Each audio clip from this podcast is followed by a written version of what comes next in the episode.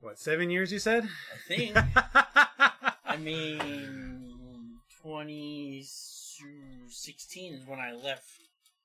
2016 is the same year I left as well. Yeah. Well, it's because, yeah, it's uh, August. August of 2000, 20, 2016 is when I left. So yeah, seven years. Seven years. And here we are again. Yeah. one, one more time. and then you're leaving to go back.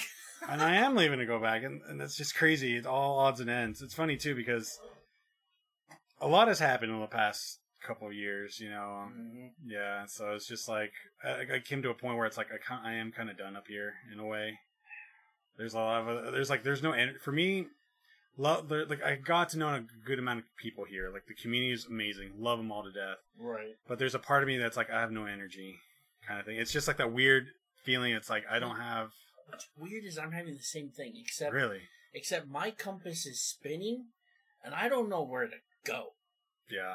Like, I don't know if I should move to Montana. I don't know if I should go back to Washington. I don't know if staying in Oregon to get like I don't know. Well, the thing is, like for me, I went. I was in Tennessee last year, and I- I loved it. It was so much fun. I was there for like the Fourth of July week. It's going to be a year tomorrow since I left. Like when I left, so Every time I was in Tennessee as a truck driver, it was always hot and muggy. So I'm just like, oh yeah. Well, it was oh. my friend and I. My friend hosted me. We went out walking and hikes like in these spots, and so it was. It was kind of rough because it was humid, but it was some fun. It was like a lot of cool places I get to see. I mean, don't get me wrong. Like the southern Nashville, Murfreesboro area is Yeah. very pretty, and they got all those like horse, like I don't want to call them ranches. They're like estates. Yeah. They're super classy. They oh got my that gosh. that you know stereotypical red fence, Yes. and then yes. it's like the grass is like super short, and you see the horses all like grazing Yeah. up Oh there. yeah. Oh yeah. It's literally like a postcard. And I saw that, I was like, okay, okay, this part of Tennessee is kind of cool. But then I stepped out of the truck and I went, dr- almost drowning. no, for me, it was like it was so much fun. It, I just I had the time of my life because because last year I was thinking about okay, I was uh, well. Thing is, I knew I got to know this lady that lived here. She was from originally from Tennessee, but she Mhm. lived here with her ex husband because she was in the military. So they moved Mm. around. Got you know because I did a part of it's how we met was community theater through the church. Ah. And so, and she was from Tennessee. She tells me all these stories and all that kinds of stuff. And then during the pandemic, what ended up happening, the ex-husband, like I guess her and the ex-husband got into some things, and then finally their marriage just kind of ended. What surprised her was like she filed, they filed for divorce on a Friday. It was finalized the Monday, the next, the following Monday, like three days later. But does, does Tennessee have an express lane for divorces? No, it was here in Oregon, In know, which kind of threw her off because they went to Salem. They did the whole paperwork, and it's like, okay, it's finalized. You guys are no longer my together. parents' divorce wasn't that fast. Well, I'm assuming they're. Well, we'll keep it. Well, the thing is, they don't have kids, Mm. and I'm sure that's one of the main reasons that I know. Oh, I get it. I was the problem with. No, I'm just Like, kidding. yeah, you, you, yeah, you're always the problem. I, I was. No wonder my parents' divorce took so long. well, well, the thing is, there's like a lot of stuff too because she was a teacher, and from what I can tell, and I didn't ask a whole lot of questions because it's uh, you know I don't want to Yeah. be intruding and everything, but there was like you know a lot of things they didn't have, like they didn't have kids, they didn't have like a whole lot to hold them down. hmm so it's for the process to like be longer than it needed to be, and and so or traditionally it is because you know as far as I see, like marriage, the divorces take like what a year to two years, depending on like Like- yeah, my parents took like a year and a half. yeah. So pretty much tradi- traditionally within like one to two years. and that was back in Klamath Falls too. yeah. Ugh. It's and so, and then my buddy and I we went over in Salem shopping around. I found this uh Nashville FC jersey. You know this the the MLS team, the pro Mhm. team for uh, Nashville. Mhm. I found it and I'm like, I'm sending a message to her. I'm like, hey, found this, thought of you, and I bought it. And she's like, oh, that's so sweet. You know, you should come over and visit sometime. And then I go, at that point, I'm like, I think I should. I think I should. And so I messaged her like, would you be okay if I actually did come over? Because I'm I'm looking at plane flights, I'm looking at everything. I'm like, yeah, just tell me. We and you know we went back and forth, back and forth, and finally next thing you know, I was up in, in a plane Mm. for the first time since 2003.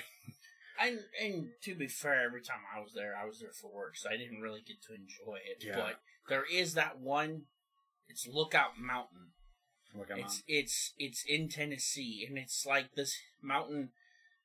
You can't hike to it, but I'm I would be the, you know, the softy that just drives to the top. But it's it's a it's called Lookout Mountain because you can see like nine states on a clear day. nine states. Wow. Yeah, it's like right there on the Tennessee Georgia border. Oh, like you okay. can see like way over there. Alabama, the Carolinas, and if you're lucky, you can see like Virginia and Kentucky. I've been to Kentucky just a little bit, like a couple miles in, because my friend Christy, she had like an uncle, hmm and we're talking about it. And then next thing you know, she's like, "You want to go? You want to go to see him? You want to go visit and see to Kentucky?" I'm like, "All right, cool."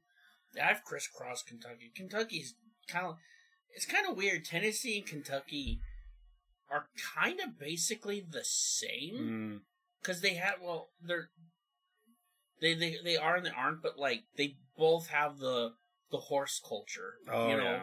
they still they have the horses, and because I mean you have the t- Tennessee Walker, and then you have the what's it called the Kentucky.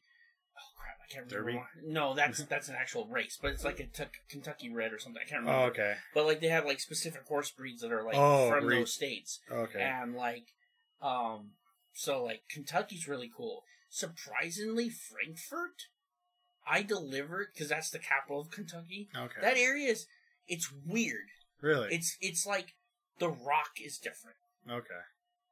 like Oh, like okay. like like Lime, like is it like lime, limestone? well, it's like this weird gray rock Okay. and it's like I don't know how to explain it without just like showing a picture, but it's nothing like here in the Pacific Northwest. oh yeah. Completely different type of rock. Oh no, I get that because when I was in Tennessee, we went to the Jack Daniel's distillery, and that was Oh, phenomenal. And, Jealous. and the thing is, like, they actually have this kind of like limestone rock. I, I don't know, remember it specifically, but what it does is actually filters the water completely, and that's what they use to make the Jack Daniels. And it's Mhm. and then we went on a tour, an hour and a half tour, which was a lot of fun. Thing is, the guy, the tour guy, he says like, I trust the water that's coming from this ground than I do within this water bottle, and it was it was just like amazing. Like he explained like how clear it is, what's the per, you know, Probably all the- takes a couple thousand years to filter, I would imagine. well, it's it's just drainage. It's actually Yeah. like complete, you know, like when it rains on top, it actually comes down from the bottom, so it's Mm. completely clear. You know, it's pretty Yeah. good. It's good to go, and so it's just you know seeing like what they use, what the process. Oh god, it's so much fun. That, that, would be cool. Highly recommend it next time you're in Tennessee. Yeah, next time I go there, it'd be for fun. I'm not going there for work. I know. I, I've, I've been missing. I, I made I made a couple new friends too while I was over there too. So it's like because my friend Christy, she knows Dave and uh, Dave and Carol. If I remember correctly, it's Dave and Carol. Dave's uh, OFC or Chief Financial uh, Officer or CFO yeah, CFO. of the state of Tennessee. Oh, like, oh, you mean like, oh, wait, so in the government sense, that's like, like head treasurer or something. Something. Like, it's it's like a high rank for like the businesses and stuff like that. Yeah, And so pretty much I stayed in his house and it's phenomenal. Like they're they're, they're min- millionaires. Their side job is turn, turn like buying houses Real and estate. yeah. and then turning them into Airbnbs. oh, see, I want to get into that, but Like oh I my need money. well, well, the thing is, it's not only in Tennessee because the house I stayed at, it was pretty much a fix. That's what he was doing. He was like fixing that house up. The basement was like this whole, pretty much it was like a basement, but he turned it into an Airbnb, and it was beautiful. It was so Ooh. nice. Like it had its own kitchen, living room. Pretty much, it's kind of like a small apartment kind of thing. hmm So it had like its own house, like pretty much the master bedroom. Right next to it would like be like the, the kid's bedroom, and then and then he has a couple of them in Florida and a couple other places too. So it was just so nice. The weird thing though about Tennessee is that Memphis doesn't look like it belongs in Tennessee. Yeah. Well, I never been there. I, the only thing, I, only, driven through it and it's it's rough. well, I know it's it's- kind of like on a little sliver. It's like at the corner. It's yeah, it's right there next to the Arkansas, Mississippi, and like the boot of Missouri. It's like in that area, but it's like it's like if when I was driving through it, it looked like someone took a chunk of Chicago, like downtown Chicago, plant put it in that area, and then just let it grow. It's like brick, like uh community housing, like that that 60s 70s brick community Mhm. housing that they did, and like it's just even from the interstate, you could tell like this that that city's just rough, Yeah. and it's just like, oh, I have to drive through this in traffic. Oh my gosh! No, I get that. And then I, the last time I was out there, it was when the I forty bridge had the crack. Yeah, they found a big, massive crack in the beams and on the road, so they had to shut the interstate bridge to cross the river down, and so everyone had to go on the I fifty five bridge. So that was terrible because now you got everyone trying to get out of Memphis or going into Memphis using instead of two bridges using one. And I Oh, was gosh. lucky I was lucky to get past that and on my way to like I think I was going to Oh yeah, that's I had a I pulled a load out of Alabama Okay. and that went to California. okay. And so that was that was a dog food load. Oh, I bet. And uh Oh yeah, I can understand about a dog food. yeah, so like, Like here at FedEx, we get like a bunch of like Chewy. That's the that's the number one brand we get. yeah, I pulled out of Oh, a, oh my gosh, it's insane. It's brutal. I didn't know this, but apparently, um, I don't know which way it is, but Schmuckers either owns Purina or Purina owns Schmuckers. I'm not sure how the relationships is, but I went to a Sch- Schmuckers facility, think I was picking up jam. Nope, dog food. Dog food. Hmm. Yeah, Um. Okay. and that was, and then uh, and I I was just imagining it was like in the middle of summer too, so I'm just imagining what the the trailer smelled when it's like 85, 90 Oh, degrees I- outside. I, I have an idea because and it's like just dog food. no, I have an idea too because we have the fifty foot, uh, fifty three foot trailers, and most of this, and once in a while there'd be like a chew filled up with chewy boxes, No. and that's just like n- like ninety percent of it's like dog food, and man, it can kind of get a little st- stuffy in there because it's like, and then what's on top of that, they're heavy too. Like Mhm. those those things are heavy. Like on average, it's like sixty to seventy pounds of dog food. Because well, the thing is, they have like well, dude, it's a workout. By the end of it, there's one kid. He actually, like, I used to work with. He, uh, he did like the chewy full on, and his arms were dead. At the end of the day, like when he got home later that day, he was like he couldn't move his arms because it, he was like it was just something that he wasn't used to. Like no one's really used to it until you have to get like until you start doing it every day, Yeah. and so it's brutal. Yeah, no, they're with uh 28 pallets, it's 44,000 pounds. Yeah, I wouldn't do pallets. It's just stuff every box. It's kind of like Tetris, Oh, dude. So pretty much we have to why unload it. would they do that? I guess because we do, on average, we do like between 16, 14 and 16k a, uh, a day. Because today we did 14k. Yesterday, we Pounds? like, no, pieces. Like, Pieces. Oh, oh, pieces. Yeah. Oh, Four- 14,000 boxes and pa- or pieces of product or packages, whatever. oh wow. Or freight. Pretty much that's the technical term. It's like Yeah. fourteen thousand pieces of freight, and so it, it got brutal. Like the other day, it got really brutal because we had NCs, which are it's non which means it's non conveyable. It's like these big boxes that you can't put on the conveyor belt, Oh. and they're heavy too. So oh, pretty No. much, it's like we had to fill like today, like like we filled up like there was like six pallets. We filled them all up to the top. We actually had people had to like stack them, and then we just all of them, almost all of them, was like taller than me. If I stand next to him. Wow. That. Yeah, I'll just drive. yeah, yeah, Screw that. yeah, and that, and that's the thing too. I'm calling it good here at FedEx because it's been three years now since I started. FedEx was like only a spot where, like during the pand- when the pandemic hit, it was pretty much the only place I was hiring.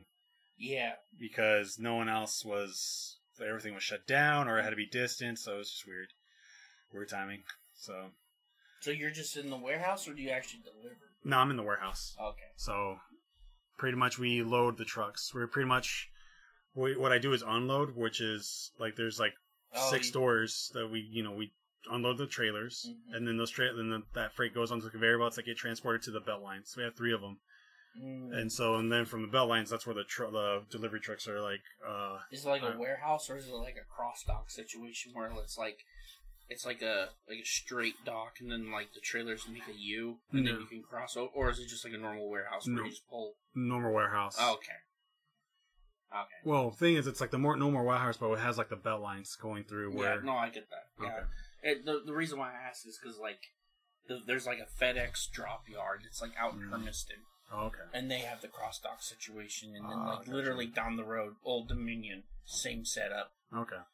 So it's like they, because it's like Oregon allows triples, right? So three trailers being pulled by a semi, but California and Washington only allow doubles. Okay. So like, what they what they literally will do is they'll run triples to either Portland, like Portland to uh, Medford, hmm or to Hermiston with three, and then they'll drop one, and then Oh. have two continuing to the next state. Yeah, that's kind of like our FedEx from time to time. That's what it's used just for. It's like a drop off point for some Mhm. rea- weird reason. Like we, Yeah. they drop like at one point they dropped off a fifty three, and then later on that they pick up another fifty three and take it up. Because well, at that time during that time we were I guess the Portland hub was uh, running out of like fifty three foot trailers and they needed them. And so for me, it's like, well, we have like a ton of them here. Just take them all.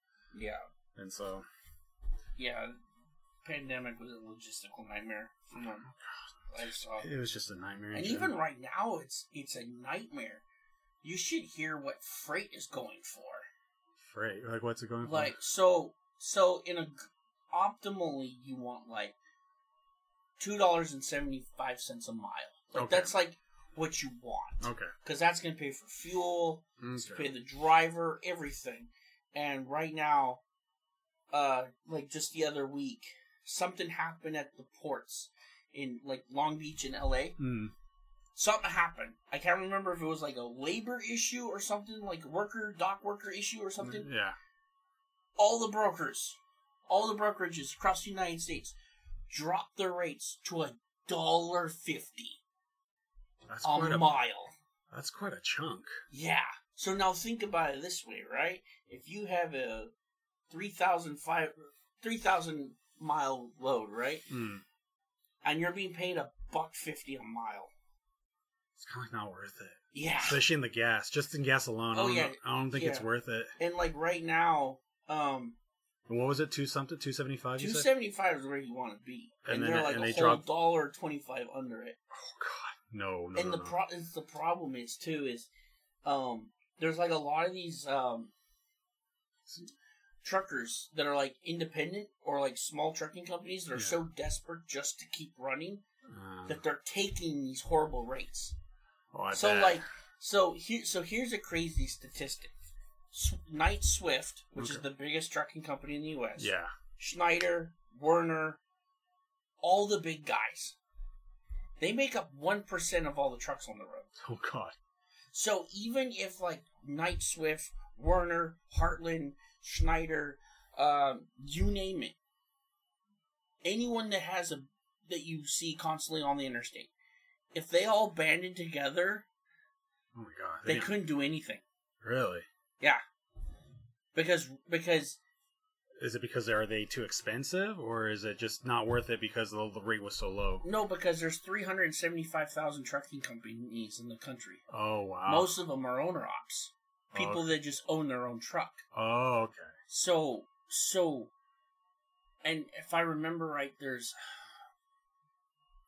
I heard something like there's four to four to five million truck drivers. Okay. So, and, and Knight Swift is only like forty eight thousand. So you see what I'm saying? Like, Hmm. even if you had like forty eight thousand worth of trucks and say no, we're not gonna, we're not gonna accept this. Well, the brokers just pay someone else because there's Oh, okay. always another truck waiting yeah, there's such a huge surplus of trucks right now. I bet. Um, there was a thing, there was like a panic at the very beginning of May where they were saying that if rates didn't go up by Memorial Day, you were going to start seeing trucking companies just fall off the cliff. Oh god. Well, that's the thing with UPS. That's what just happened too. It's like they were about to go on strike because of their shipping conditions. Mm-hmm. Apparently, they wanted ACs. They were about and and FedEx was like ready to go because we had like a safety meeting. They said like UPS. Well, this is like last month or earlier this month, like the the seventh, the 9th of this month. So what ended up happening is like we during the safety meeting, they give us all the trainers and talks, and, and for me as a switcher, Mm. they give us the details. Like UPS has everything in order to go on strike. They're just waiting to pull the trigger. That's all they have to do. And because and because of that, they like FedEx is going to come in and start picking up the tab. And so because of that, that's you know we were going to be insanely busy. We're going to be like for me, I was excited too because I'll be getting more hours. I'll be doing a whole bunch of more stuff. But unfortunately, well, thankfully, that you know, in a way where it's like good for them that they finally figured it out. But for us, it's kind of like we missed out on Yeah. something. Yeah, like And um, then I can only imagine. And then we're like going to be like we're kind of a small yard too to begin with, and so it's going to be like a disaster, kind of like a nightmare yeah, to like park all the trailers and stuff like that. XPO was having issues too. Um, I read an article in Freight Rate, Freight Waves Hmm. recently that like XPO and YRC Yellow and somebody else I can't remember off the top of my head that last quarter they like lost a whole bunch of money. And we're talking about people that are doing basically the same thing as FedEx and UPS. Okay. you know so it's like here they are like missing they're like didn't hit their uh quarterly revenue um projections and stuff i think the other one was uh, I, I never know how to pronounce it i think it's pronounced estes Hmm. or es- estes or whatever they Okay. got that really weird name from arkansas but but yeah they're even they are struggling and they're doing the whole day cab double triple trailer situation like fedex and ups and they're Yeah, once in a while I see I see the triple cabs or not the triple the triple trailers. Yeah. Like once in a while. Yeah. And so I was kind of waiting on like for us to actually come in, like a triple trailer to come in and just drop off at all the trailers. So. I yeah was waiting for that for that to happen, but most of the time though they like to keep those suckers moving well, between the borders. Oh yeah, okay, because they go from big yard to big yard. Okay, because they got to be able to swing around and then detach and then the driver can put them in yeah, we we can't do it. doors. Yeah, we're not big So- enough for that. so yeah They tried doing that next to the next to our facility. Like the like one of our old managers, like our head honcho manager, tried to convince the landlord, the person that owned the property, to actually buy this lot next to us. That way, we have more parking, and then we can do more stuff with trailers. But they didn't budge, yeah so they just did like a trailer barn. Pretty much that's what it became over in Onsville. I don't know if you ever been to Amazon facility. oh over there by the jails and Home Yeah. Depot? Yeah, that's pretty much where our that's our FedEx right over there. It's like Amazon, then right mm-hmm. across the street is FedEx, and so yeah i've been in and out of that home depot dc okay. numerous times i actually watched that amazon facility be built I I seen it once or twice, just seeing it go up. That's like, dang. Actually, no, I don't think I have. I've seen it, just seen it, just like and they driving built, by. have you been like north lately like around woodburn I was there, but I don't think I went that far. so so amazon built another facility I saw that. I know. I I seen. it. right next to winco and that facility is massive I've been I've been to it. I've seen it built being built. I don't think I've seen it complete up because I was I don't think I was paying attention to it. But the thing is, it's just like just seeing it like go up again. I'm like, oh my god, was, Yeah. it was just for me. It was just random, just seeing it go up. I'm like, this Yeah, is weird. It was also random too, because like everyone was like, "Oh, okay, Salem's getting a Amazon DC, woohoo!" And then then they start building one in Woodburn, and everyone was like, "You just built one! yeah, You just built one!" And then the the what the excuse that I heard was is that the Woodburn one is technically a Portland DC because they're the um Amazon in Portland is oddly enough I know where that is. It's off of North Marine Drive, no, um out by Kelly Point. It's right there where the Willamette goes into the Columbia. That facility and there's another one. They're at max capacity. So Amazon is is out of control. They need to be stopped. And they just built another facility in Woodburn, and it's like not even gonna handle, from what I heard, like anything south. It's just another Portland, DC, basically to Hmm. handle all the freight in Portland. That's what happened with us. They we had like a bunch of like we were like overloaded, and to at some point like when the pandemic hit, we were just overloaded, and then I think it was like Sherwood or Sheridan, like something. I don't think it's Sheridan, but like in, Sheridan. but somewhere up north around that area that they built another FedEx facility and they actually took over that. Oh no, that's Sherwood. Sheridan's Sure. like a small town that's like heading towards the coast on 18. Sherwood is right next to Tualatin. So yeah, that's that's where that's where the, that's where it is. That's where they put another facility there, and it's just like it was kind of nice at first because we were like overwhelmed, but at the same time we lost so many hours. yeah. Like we got budget cut. For me, I was bum- uh, like for me at the same time I was like excited for it, but because I was going to school at the same time. Mm. But now that I'm done with school, I graduated and everything. It's like I need more hours. And Are so you getting a week then? I'm getting like 25 hours a week. Yeah, just barely scraping by. I'm doing fine, but it's just like, oh man, it's just terrible. I had a full time job, 40 out 40 hours a week, and I'm I, I was just scraping by because they were paying me 20 bucks an hour. This desk job that I just Oh, yeah. my this desk job I just got laid Yeah. off from. Oh, you got laid off from it? Yeah, I thought. They yeah, so so that's why my whole month has been crap.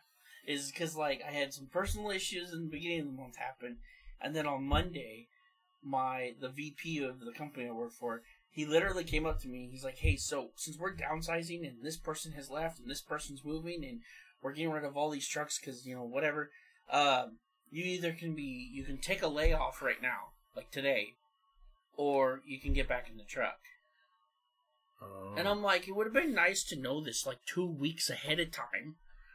And you just Uh, dropped the ball on me. So that's that's why uh, I I told you earlier I had to go pick up the truck oh, because the truck was in the shop, and that's what I'm going to be using from Wednesday to uh, the 12th, 13th because Oh. my mom's going to be coming into town. Oh, okay. So I have to go back on the road for a little bit. oh gosh. And then I was like, like he just drops the ball on me, and then like all my plans with this company like basically imploded Yeah. because like I talked to another vice president in the company who was trying to become a carrier rep for Okay. them on their brokerage side. Okay. So like, long story short, I would be the person that would get freight from a sales rep, Okay. put it on a load board, and then find someone to pick the load in, and then you know we do a transaction. But they don't have any openings Oh. My god. Because freight is crap. So I'm just like, you know what? I'm just gonna go back to my former employer and get on their Georgia Pacific I five North dedicated Yeah. and just make two fifty to two eighty a day. Oh, and just and yeah, and just you know, try to be out for like five, six days and then come home. Or like if I get back to Salem, I'll just run home, spend the night, come back and whatever. But it, I was just like I was like like he gave me no notice and I'm about to give him no notice that I'm leaving. oh wow. Yeah, it's dumb. This economy is absolutely terrible. No, I get that. Yeah, that's the thing too. It's because for me, it's like right now, like, as far as I I can tell, as far as I know, teaching. It's like that's why I want to go back to Con Falls. It's because of the teaching. I got my degree. I'm like, okay, I might as well use it. FedEx has served me well.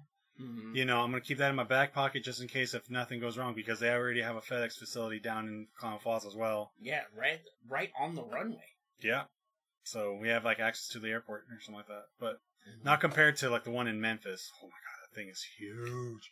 Yeah, Ten thousand employees, dude. That's like the head hunt. That's like the main. That's like the heartbeat of the company. You Like, know what you should do at like nine, ten o'clock Pacific time? Ugh. You go online and you go to Flight Radar twenty four. Flight Radar twenty four. Yeah, you go on there and watch all the planes in the air. Oh my god. Because here's what happens. Right around that time is when airports start to slowly, you know, shut down for the night. Because a lot of these airports, they have, like, the cities have sound ordinances or there's, Oh, or whatever. gotcha. So they, they, like, commercial, well, no, no, no. Passenger airlines stop. No one wants to do a 1 a.m. flight. No, most passengers. I did. don't- I did an overnight flight. yeah, but most oh, don't. Oh, okay. You, you might have one or two red eyes Yeah. but like uh, it's at 1 a.m. it is way less busy than like 1 p.m. Yeah, I get that. But but watch Memphis and then Louisville, Kentucky Oh my god. around this time. It is funny because like while the rest of the U.S. is like quieting down you see the last planes land at PDX, SeaTac, or whatever, you start to see these like every minute. 757s, 747s, triple sevens, you know, of of the freighter variety, and they just start leaving these two airports. and then you'll see like U- UPS, um, UPS's facility and Oakland will start to wake up, and so Oh, it starts God. doing flights. And then FedEx's little hub in Oakland starts to wake up. So you see FedEx and UPS flying across the U.S. doing all this stuff, and they just do all the nighttime freight. And then you like see like DHL and like Atlas and and Polaris and all these other like Mm. smaller freights, uh, air freight airlines. They start doing their stuff okay. all at night. Okay, that's pretty cool. Yeah, w- what is it? What's the website called? Uh, Flight Radar twenty four. Flight Radar 24. I think because Yeah. I seen a video of it where it's like, it wasn't just, it was pretty much just airplanes in general. Like it was Mhm. just like, little by little, you see the whole, like especially across the country, Yeah. it just starts like picking up. Especially like in Europe, it just Mhm. starts blowing up. and then you'll yeah, and then it's kind of funny at a certain time you'll start seeing all the cross uh cross Atlantic flights, and so they they come in waves. So you'll see all the ones growing east, Hmm. and they're like going from up the east coast, and they'll go through Newfoundland, and then they go over like Iceland, and then they come down, and then like at a certain time everything reverses. But it's like the same thing in the U.S. And then what's even crazier is that um, Ontario, California, it's just outside of L.A. Hmm. That airport's also huge UPS and FedEx hub. Okay. But Ontario is where all of their cross Atlantic stuff happens. Okay. And including um, Boeing Field.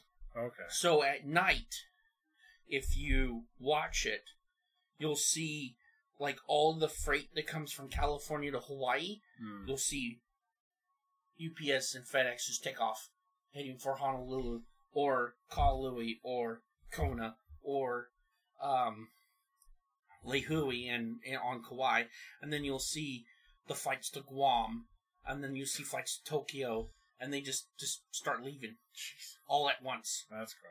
and it's like round the clock. Take and because because Ontario, California's airport, Hmm. even though there's passenger service there, it's the it's like the best freight port. What that? It's because it's like because because what was the last what was the first time you've heard probably of Ontario, California? Probably just now. Probably. Yeah, like it's like one of those big cities in the LA area that like it's there, but like no one really hears of. So like when people fly to LA, they just want to go to LAX, but they Hmm. don't know that they can fly into Long Beach or Ontario, California, and get a way cheaper flight.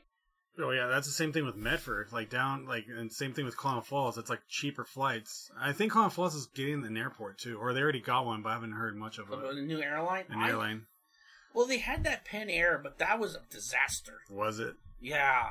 So like, Because I know, like from like in Medford, you that you know that's like the next best thing instead of like going that all whole, the way whole down. PenAir disaster. Yeah. So they had PenAir, which isn't that. So I'm an aviation nerd, so this is Yeah, where it's going to come out. no, So fine. like PenAir is like out of Alaska or something, oh, okay, but they had a hub in Portland, and then when they, you know, they this, they were like, oh well, Klamath Falls is this, you know, big big runway airport. We need to like grow into that because Well, SkyWest left, and um, Oh, was that was that our airline? Yeah, well, the reason why they left is because the glorious and infinitely wisdom of the Klamath Falls City Council decided to raise the landing and takeoff fees, which is how airports make money. what? I did not know that. Yeah, so so this is how airports make money. They charge by the pound Oh, to when you land and take off. oh, okay. So, like for example, if you have a 747, they might charge like I don't know. Let's just throw a number, like five dollars a pound. Okay. And so, So now you gotta imagine what the empty landing take, uh, not the empty, but the landing take, uh, landing weight of a 747 and you times it by X. And that's how much per plane each airport makes. Oh, Well, what Klamath Falls City Council did was, is they're like, oh, well, even though SkyWest only has two flights a day, let's like increase X by a certain amount. And then SkyWest was like, that's cool. Uh, this is no longer profitable. Screw you guys, we're out of here. and that's why Clown Falls lost it. I can only imagine. And then because- PenAir comes back and they're like, oh, okay, well, we'll agree to this. Hmm. And then the, that airline collapsed because a woman was stealing money out of the airline, and it was this whole big disaster. And Oh god! Yeah. we had something good. I know. I, I I don't like Southwest because like I have mixed feelings about Southwest, but I kind of wish Southwest would just go to Klamath. Gotcha. At least it's something. Probably. At least it's something. It's like a good. Co- well, because I did United Airlines. They were pretty good. I like that. Yeah, well, United has well SkyWest runs in the background, and so they do stuff for like United, Delta, Mm, Alaska. Like they run like the they're like there's like a whole industry of like these small airlines that you've never heard of Hmm. because they put on the mask of the bigger airlines. oh, Like there's a Wisconsin Air. it's like a branch. Yeah. thing. Well, no, they're what they are is they're like they're like FedEx contractors. like Oh, it says okay. FedEx on the side of the truck, but you know that small print Yeah. says you know so and so contracting. Yeah.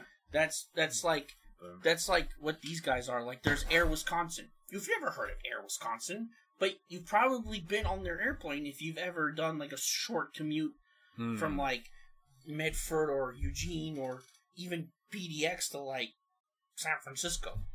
You might not have known that, but you were tec- technically not on United or Delta or uh, or American. You were on, um, you know, uh, Republic Airways. Okay. Yeah, Gotcha. that that's an, that's like another one out there. It's okay. really, I, really I can crazy. understand it too because that's what happens was like when I flew from PDX, I went to South Car- Charlotte, South Carolina, North Mhm. Carolina. Yeah. Which one? Whichever one. Yeah, South. Yeah, because it's right next to Tennessee. yeah. So, Charlotte's in South Carolina. so I went to Charlotte and then flew back to Memphis or to back to Nashville, which is kind of weird. But the thing is, like, from like Charlotte back to Nashville, it was kind of like on a smaller plane, so that could have been like a good advantage for United. More likely that was Republic probably, Airways. yeah, it's probably like you know Because Republic Airways is out of Indianapolis, so they're right Okay. there.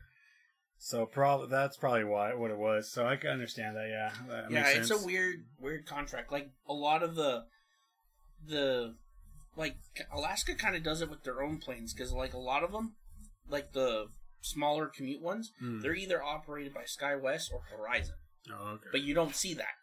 Oh, okay. You don't see that on the tail. It just says Alaska. Oh, okay. But the pilots are so it's kind of like a branch. So, so think Yeah. of it, it's like Southwest is like Nike, and then the, their off brands like Jordan. kind of yeah. something like that. Just to Yeah. understand a little bit better. Okay. Alaska used to go to Klamath Falls, but they thought- pulled out Okay. long time ago.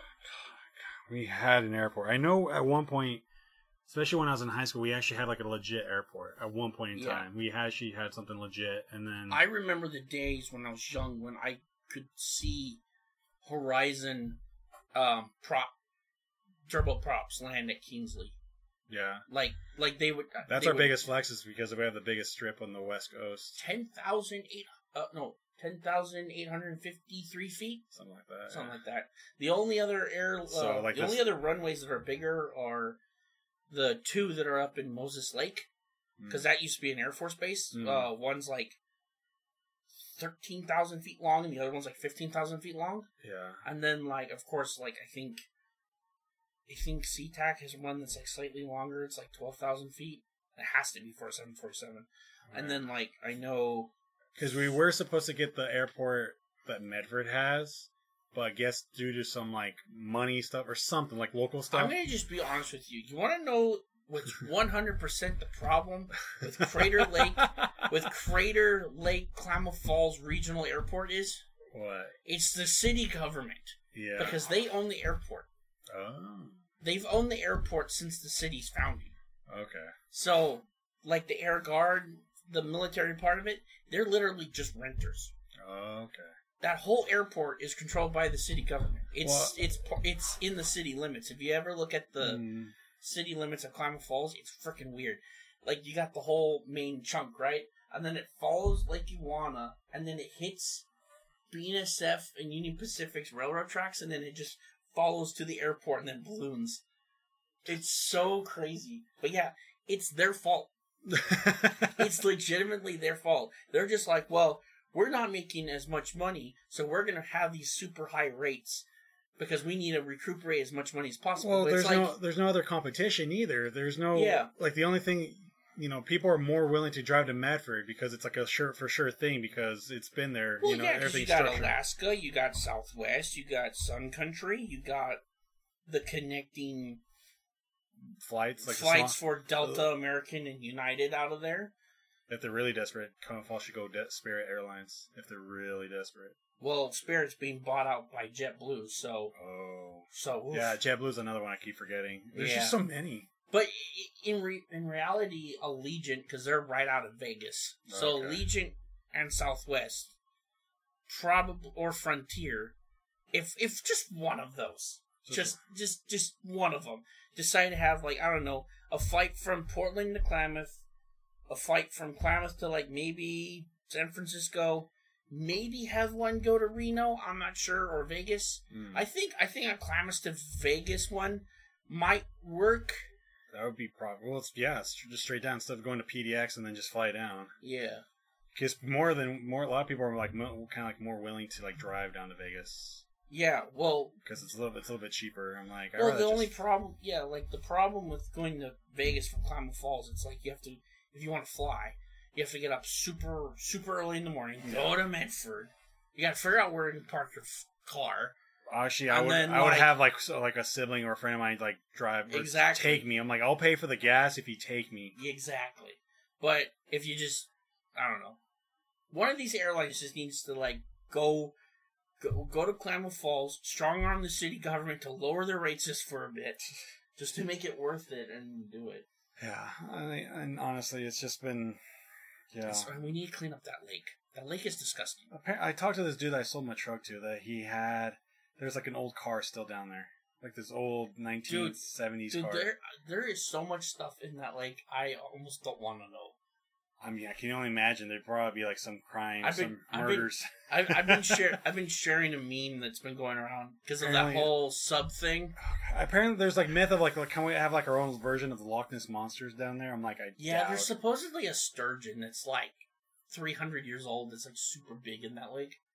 I kind of doubt that. That's that's the rumor. Doubt that. No, I'm sure we have sturgeon, but Yeah. not that kind of like not that mythological. That's what they say. But you know, you wouldn't know because you can't see two feet in that lake. It's because it's so murky, and then when out, especially during the summer, the algae Well- just comes out. Well, of yeah, because Klamath, Klamath, Upper Klamath Lake is a shallow lake, so the sun goes from the top of the water, hits the bottom, and then bounces up. yeah, so, like, while up. while most lakes are like 65, 40 degrees, Upper Klamath Lake is like 70. It's like the prime temperature for algae. Well, once upon a time, like Klamath Lake was, like, especially around Moore Park, or yeah, Moore Park. It was actually like a swimming hole, like actually like the perfect swimming hole. Now it's just like, You want to know why, though? why?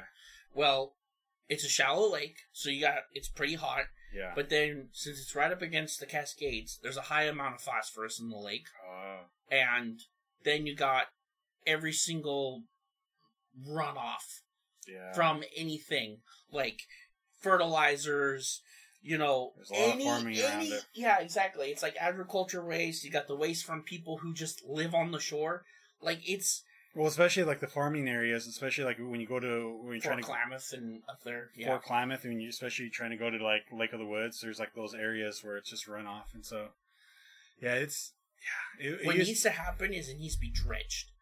But here's the problem with that. So I found this out because I wanted to figure out what was stopping, you know, Klamath, Upper Klamath Lake getting cleaned mm-hmm. up. yeah. So, so, so this is what I found out. Okay, United States Department of Fish and Wildlife. They own the lake. What? Okay. They own Yep. United States Department of Fish and Wildlife own the physical lake, and they control the water in it. Okay, but then you got the Bureau of Reclamation that controls the Klamath Canal Hmm. and all of the wetland preservation stuff. But then you have also have Bureau of Land Management that's involved. So there's three federal agencies, and we're not even done. And then that's those, that's just like the top of it. that's just the federal government. so those are like the three head honchos at Yeah, least. Yeah, but then when they wrote the treaty for the Klamath, Modoc, and Yahooskin tribes for Kla-Mo-Ya and all that, yeah, I remember that. I was like, they they gave Oh the tribes executive con- uh, executive not control, um, Authority authority on what happens to the lake. Oh, okay. So we got three federal three federal agencies. Then we got the natives. Mm, Okay, we got the tribal government. yeah. Then you got the state of Oregon, Klamath County, Klamath Falls, and then you got that um that Klamath Basin Water Authority like government agency thing that's trying to advocate for like water Oh, conservation. Yeah. So they got all these people involved. And basically every summer they all argue what happens to the lake. Oh my god. And and and like the state has wa- I found this out from just research. Um the state's tried to dredge the lake numerous times.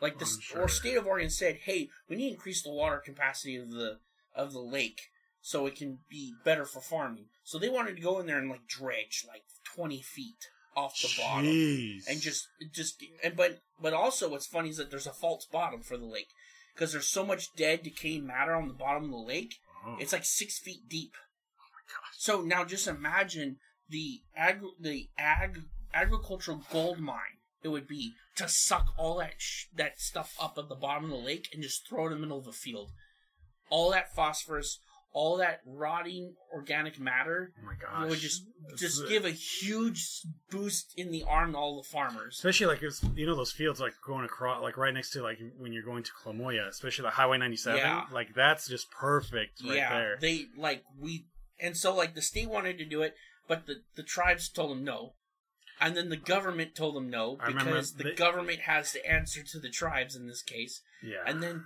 that's also why, like, and then the Bureau of uh Bureau of Reclamation they like go out of their way to like fan the flames of this stuff because they'll go out and just turn off the pumps out of the lake. They'll just go out and turn them off, and the farmers are like, "What are you doing?" Mm, and then and then all the BLM does is they go, oh well, we just need to make sure that like our land, it's like down by Merrill and stuff, gets irrigated, so they don't care. They just take whatever water that comes through the canals. It's it's so dumb, and like I get it. The native, the the, the Klamath, Modoc, Yahooskin, they, they've been treated poorly. I get that, but whoever decided to give them that kind of authority was politically dumb because now they just use it to mess with people. That's my tinfoil hat theory. Because well, like, I remember like when God, I remember I was in elementary school when it all happened. When it all went down was the sucker fish. the sucker fish. The Yeah. whole like we well we can't drain the water because we have the sucker fish, and then the farmer's like, well we need water for our crops and our fields. You realize the sucker fish is that little fish that people buy to Mm, put in their fish tanks that everyone calls the vacuum fish? yeah.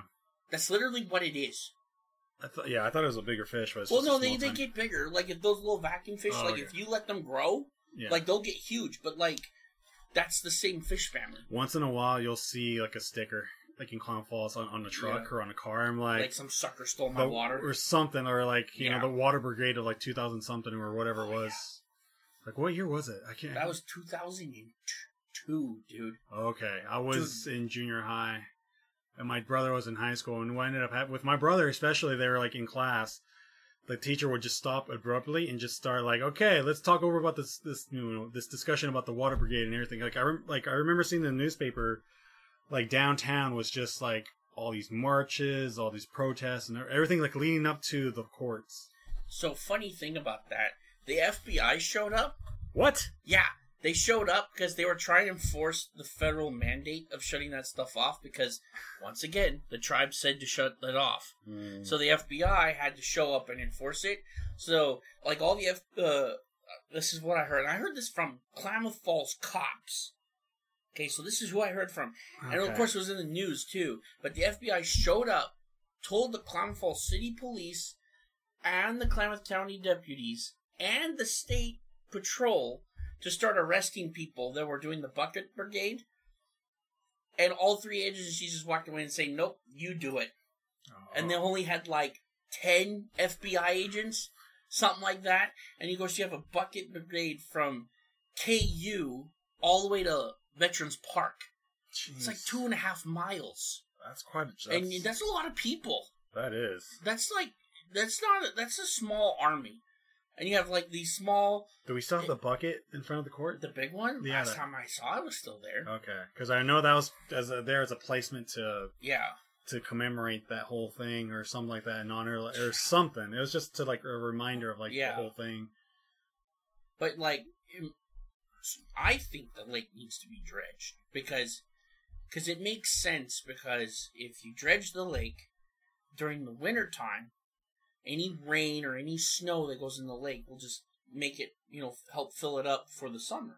Yeah, and you know the more water in the lake the more people everyone gets to have. Yeah, and but i it's just politics really. It there's there's no there's no logic in the argument against dredging. What they like to say is oh well if you dredge the lake you can harm the fish in the lake rivers and lakes get dredged all the time yeah. and if you're really that worried, where's your money going towards a sort of um uh breeding program for the suckerfish? If you're really that worried about it, you would be like, you know, having some like building an aquarium as like a tourist attraction or something and like showing off the, you know, indigenous wildlife yeah. of the lake and maybe have like a zoo like thing or something. But they no, they they just want to have the casino, the hotel, the truck stop, and then they just mess with people when it comes to the water stuff. It's like people gotta have water. yeah, no. And it's just weird. Like we're lucky to have like the, especially the mountains that we have down there, like you know, filled up with snow. Especially when it like during the springtime where it just gets covered. Mm-hmm. Like and we get you know we get dumped with a whole bunch of stuff. Like even Crater Lake right now still has snow, which is insane. Yeah. Like we get like insane amount of snow up there, and that's actually helps you know California got melt. 780 inches of snow this winter. Lake Shasta, have you been down there recently? I've never been. I haven't been down there in years. Okay. but I I seen the So- before and after. Yeah. So it's- when I was incredible. driving truck, the last time I came up through there, which was oh shoot, that had to have been like in September, Hmm. October sometime. Um the Lake Shasta was so low that practically speaking it was just an extension of the Pit River. Oh my gosh. That's all it was. It was like a, last month. There was a video that got posted. Not only did like the water level came back up to the original bathroom Mm. level. Yeah. Like that. That's like 150 feet of water. I know. I saw the photos. It was just insane. Where it's like barren, and then all of a sudden it was just like filled up to the, like it was Yeah. just incredible. It was just like Whiskeytown Lakes Reservoir got filled up. All these places got filled up. And what's even crazier is even though right now it's getting warm, we're gonna be in a El Nino event, but they're already predicting like the next couple years we're gonna have really wet winters. that's good. And- oh, wet. Wet, wet winters. So it's not gonna. We're not gonna get a whole lot of snow. More rain. No, than- no, we're gonna get snow. Oh, okay. Never mind. Yeah, but and it was weird because I when when I was seeing all this stuff with the winter and how like Wyoming. Oh my gosh, Wyoming was terrible this winter. It was barely like I eighty was barely open. No, I remember you sent me the text, or you show you told me about like, oh, you sent me on Snapchat like you know eighty like Highway eighty was just barely like visible. Like Yeah. you weren't you were like you I actually. got I got stuck in Ogden, Utah for four days. I because it was remember that. I It remember that. You're like I'm, I'm day two. It was New Year's Day and Eve. Yeah, I remember that. It's like day two. Here I am still in freaking Utah. I can't Yeah. do anything. Yeah, because they closed it, and then then What- they opened were, it. were, were you coming back or going to? I was going to Iowa. Oh. And so, so when it opened, I pu- I punctured through, got all the way to North Platte, Nebraska from uh, from Ogden, Utah. That was a that was a drive. oh, I bet. That was a drive. Then the next day, I I drove into Carroll, Iowa, delivered it at this load at the last possible minute. I had like thirty minutes left, or else I was gonna have to sit on the load for over the weekend. Oh wow. Yeah. So I got in, and then like, crap, and then like really on my way, it. yeah, on my way in, um, like that took two days, and then, uh, so like, so this is what happened. So after I fueled up in Cheyenne, after I left Ogden, and 10 minutes after getting back on the road in Cheyenne, I was heading to the Nebraska border. They re shut down I 80 Oh no. for the rest of the night and the next day. So I got to North Platte, Nebraska, shut down that night, still closed. Got up the next morning, went to Carroll, Iowa, barely made it, delivered the load, and then they're like, "Oh, go pick up this Old Dominion transfer load from Omaha to Seattle." I'm like, "Okay." So I just spun my wheels around. It was like snowing in Iowa, and I'm just like, I gotta, I'm, I don't care anymore. And I just put my truck in the left lane and just 72 as it's snowing. Just 72 miles per hour, just down 80. You got lucky that All- thing didn't flip yeah, around. and just well, the road was still like drivable. It was just Oh. it, like it had just started snowing. Everyone okay. else was like in the right lane. Everyone was freaking out. I'm just like, you were just like just, flooring it. just flooring it. Right. Got to got to Omaha, got loaded up, drove to um, Grand Island, Nebraska, shut down, and then the next morning they reopened it. So the entire time I was in Nebraska and Iowa, they shut it down. Next day, they reopened the 80. Hmm. And so from there, I drove and said, I'm going to stop in Cheyenne for fuel. And then I am not stopping until I literally have to. Oh, okay. Because I was just like, because I had to get back to Seattle and go to the Seahawks Rams game at the end of the season. I remember that you So, barely made it with a I- couple hours. What, it was I- like a couple hours or something I, like that? I, well, no, I managed to get, I managed to get to Tumwater the day before, oh, like the night before. oh man. So like I was just like just struggling. And I think I think I made it to like Little America, Wyoming that night. Yeah, cuz I met up with my trucker buddy Colton and then the next morning we convoyed and uh basically it, Wyoming's so funny. It's terrible until you get to the Utah border cuz Wyoming doesn't salt. Doesn't what? They don't salt the roads.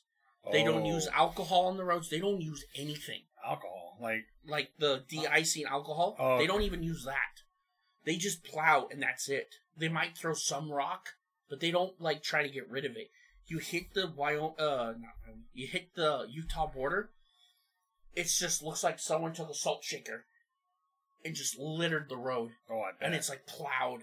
And you, you hit it, and it's instantly water, and you go, all right, floor it. floor it, Get it out of here. Yeah. And then and then from Little America I got to like I think Ontario, Oregon. Hmm. And then from there went to Tumwater, barely made it. Good stuff. and then good and, stuff. and then I set and then of course I got there on a Friday.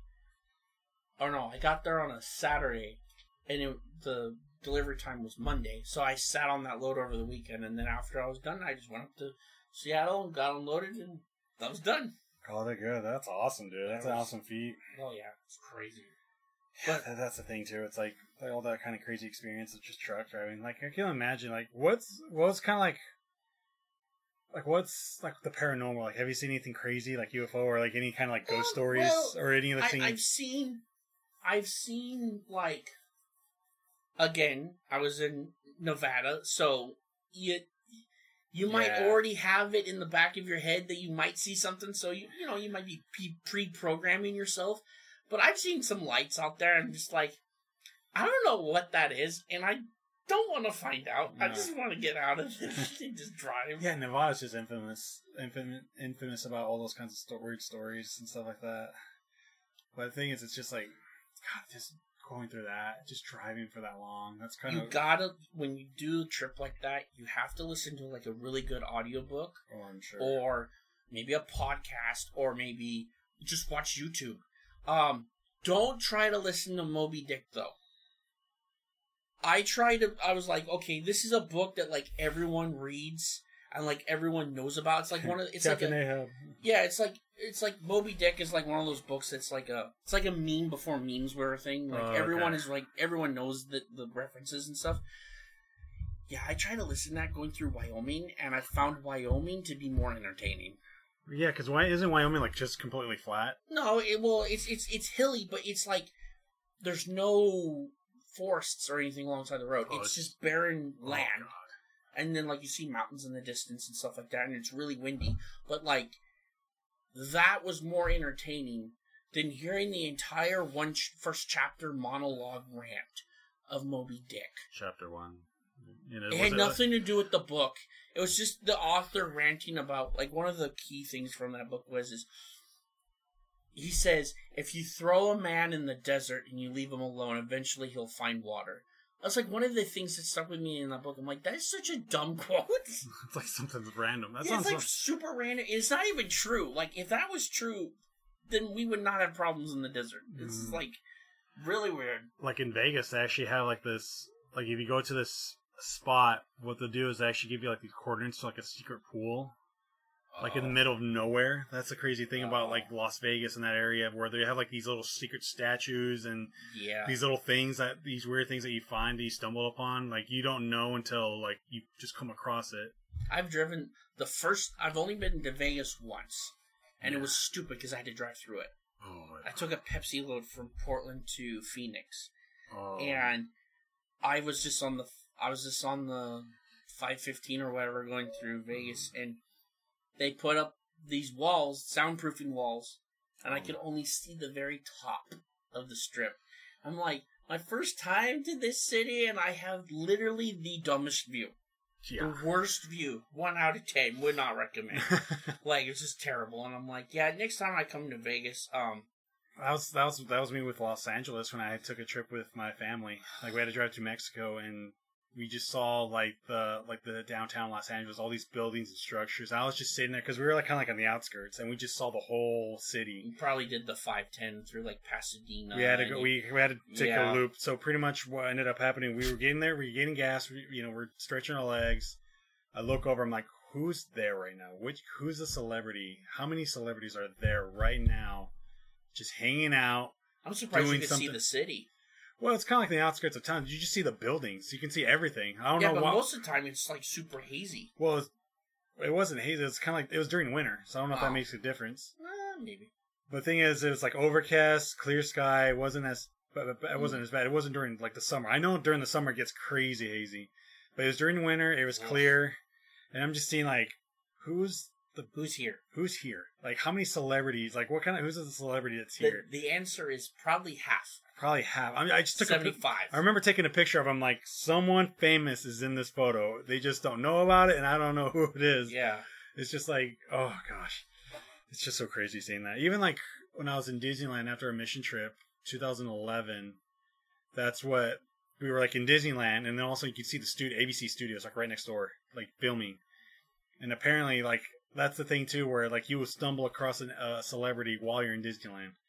You know, they're hanging out with their family, Yeah. and I'm just like, and I was telling my buddy like, I hope I meet someone famous at Disneyland.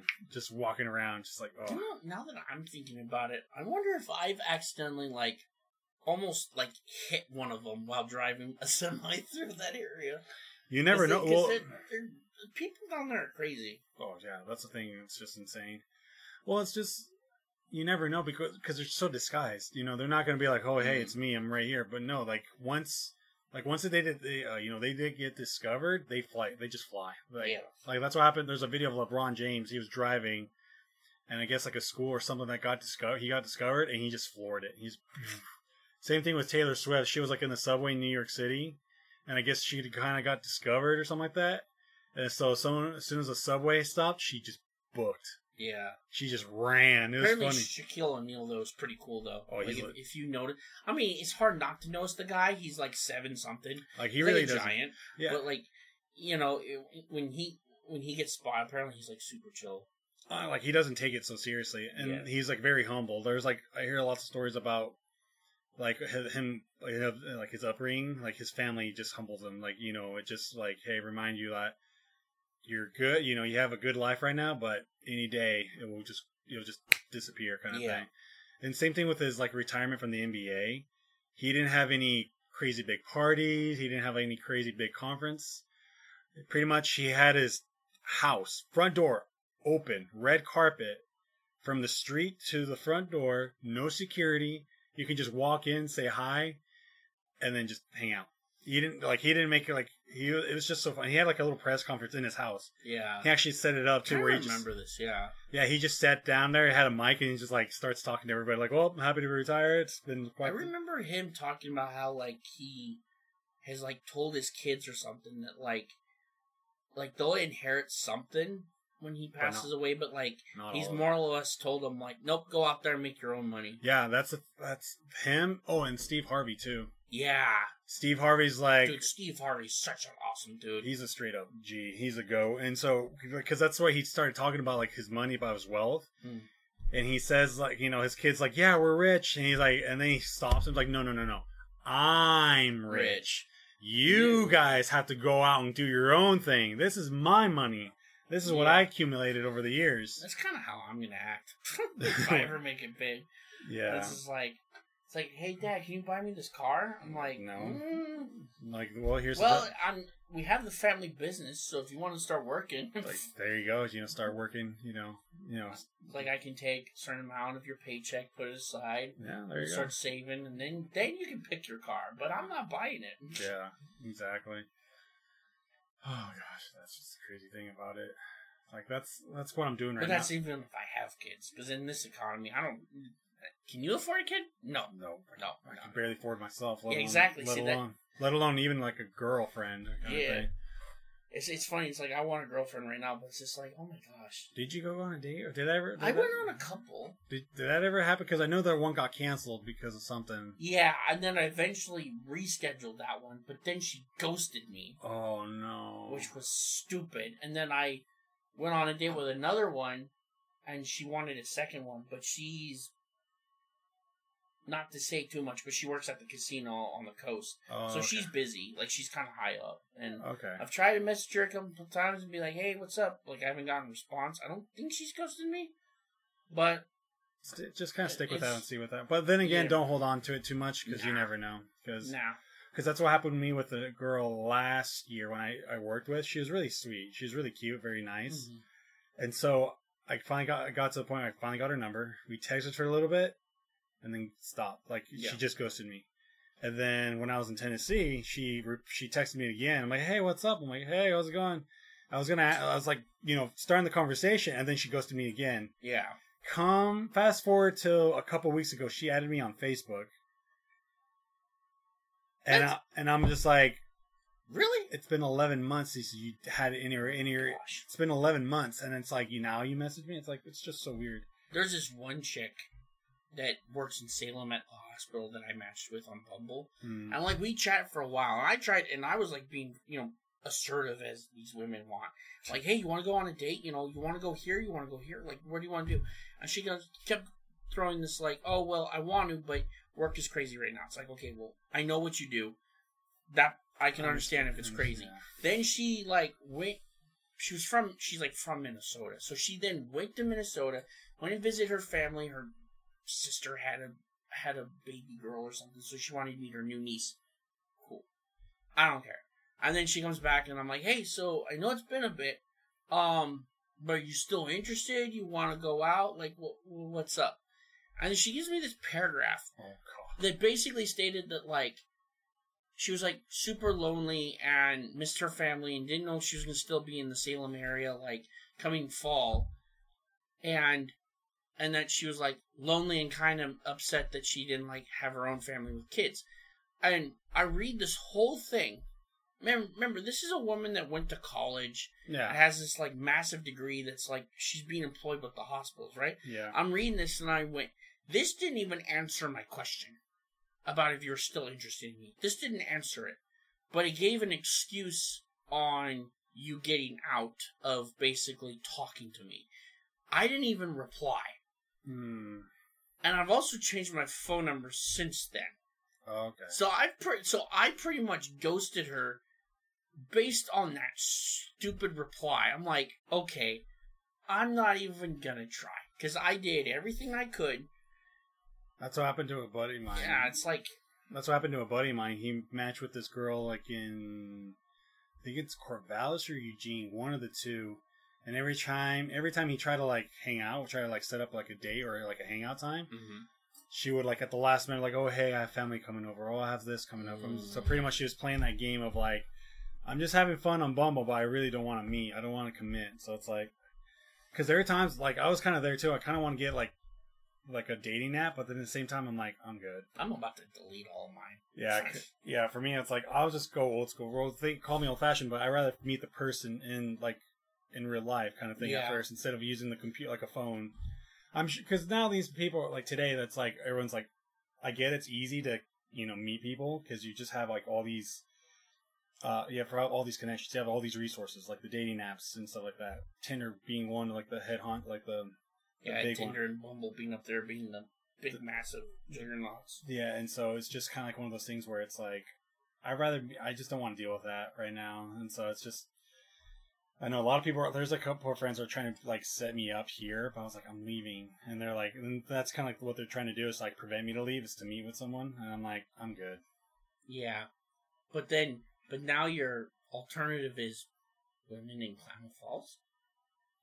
You never know. There's there's a few that are like pretty cute, but then yeah, again, tha- but, that's that's that's the key thing. Few. yeah, you never know. You never know who who I'll come across, and so it's just like, so we'll just have to wait and see, you know. yeah. Because when I was in Tennessee, oh my gosh, there's a lot of cute Yeah, girls. there's a lot of women that are ten. I see. Oh. Like uh, if I would have thought I would actually have gone Tinder, just blew that up. I'm like, what's up? I'm here for like a week. Who wants to have fun? Yeah. What's up? What's up? What's up? What's up? And so it's just like kind of that thing where it's just like, yeah, I'm just waiting. I'm just I'm not not in a rush. Uh, For me, it's like what I hate is like comparing myself to others, where it's like everyone's married, they have kids, and then like yeah, I've been lot- having that problem too. And then a lot of people are like, dude, you're young, you're good, you're just take your time. And then honestly, they say like this is around the time where a lot of people start getting their lives together too, so it's not a big deal. Mhm. So And it's funny, like, uh, so that's why I'm going. Like one of the reasons is like going back to Klamath Falls, just start rebuilding myself up because I was engaged at one point, and then at one point, and then later on, like six months later, she gave the ring back, saying no. So oof. So that's kind of like the thing too. I've never been in a relationship. really, Yeah, dang, I've been close, but no cigar. okay. Oh, you'll get there. You'll get there. Super close. You're- Like super, super close. And how old are you? Eh, Thirty-two. Oh, Yeah, Oh, I, you- had to, I had to think about that for a second. oh, you're good, dude. I'm 34. I just turned 34, Uh, so you're good. yeah, it's it's kind of funny though, because like um, Just work uh, on I don't want to mention other people's names. No, no, you're fine. over over this, but like, I'm sure you know Kurt Kurt. um, from Clown Falls, went to KU. Kurt. Oh, Kirk Tony. Uh, no, uh, last name starts with an H. Helmers, really tall guy. I don't think so. Oh, well, him, uh, he he lives in uh, around here, and uh, I bought that Lego Titanic that I still haven't put together. Oh, okay. Still haven't put it together. You just need you just need a submarine now. So Well, yeah. No, no, have you seen the TikToks? I've seen Where they get the, the, fish, me. the, I- the fish tank. You Uh, put the Lego Titanic in there. You get the sub, and then you get the skull, Let's go. like, let's skull Legos. Yeah, Yeah, I, I I- remember that. I'm like, listen, and like I saw there's like one of you these like, listen, listen, listen. Yeah. I'm not gonna say too much. There's gonna be a lot of people angry at me with this, but just hear me out. so like it wasn't even within 24 hours that thing blew up. Like it was yeah. just No, insane. I saw that TikTok, and like I had the idea of like, you know, I'm gonna do that. I'm gonna have it be behind me, so when I stream on Twitch. People will see it, and I'm just like oh, knocking. Oh, I'm like, I feel, be I like, feel bad. I like feel I'll bad. be off to the side, and everyone will see it. People will like come in and they'll be like, "Wait, wait, that's the Lego Titanic. It's in a fish tank. There's a sub. Wait, what the?" I know that's bad. It's and then bad. maybe get like a secondary webcam, so The if someone cashes like, like um, like channel points for it, and I'll swap the camera view to that, and then it's Yeah, because the past after they found the sub, those memes started blowing. Have you up. seen the reviews for that controller? Yes, Dude. I have. I seen. Uh, there's a video I saw. I was like, here are some three alternatives for that controller. But, But uh, but the thing is, it's like because there's actually a, a interesting video that I saw. It's like, are the jokes in good or bad taste of this? Even both. yes, and that's what he talked about, and that's what this guy he kind of explained about the whole thing. Like, yes, it's bad because five people, Five lo- people died, five, five people died, but but the thing is, the head honcho of the company, the head owner, new. w- w- he knew. And then the thing is, he was cutting corners left and right because Yeah. he wanted this to be the most simplest submarine you can control. Like anybody can control it. Like literally, like anyone can like interact with th- it. This isn't a scenario where you do that. no, like even like there's a lot of like pro like people that you know work with this kind of stuff. They actually like what they did was they they criticized them so badly, but it's like, look, this is not how sub's supposed to be. It's supposed to be like this kind of structure. It's supposed to be like this way and everything. I'm not getting into any submarine that's price tag is two hundred fifty thousand dollars. No. It, it it has to be at least one mil. Then I'll get into it. But back to what I was saying though. When I bought that Lego Titanic, my buddy Kurt looks at me and he and he's married and he's just like, man. I'm jealous of you sometimes because you can just buy whatever you want. Mm. So there I am, just walking through the Washington Square Mall with the Lego Titanic. He wanted to get the Lego Millennium Falcon, the big one.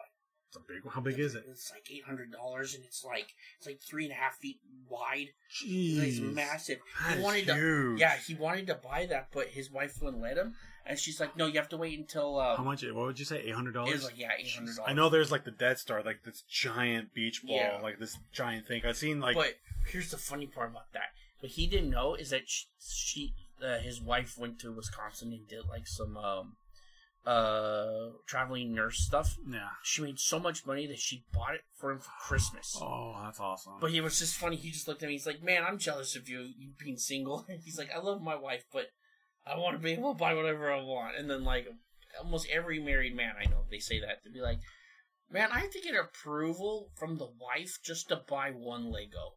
Mm, And here you are just buying Legos at random. I'm like, that's how I was when I was living with some buddies. Like one of them was married. At, well, he's married, but he wasn't married to that same person.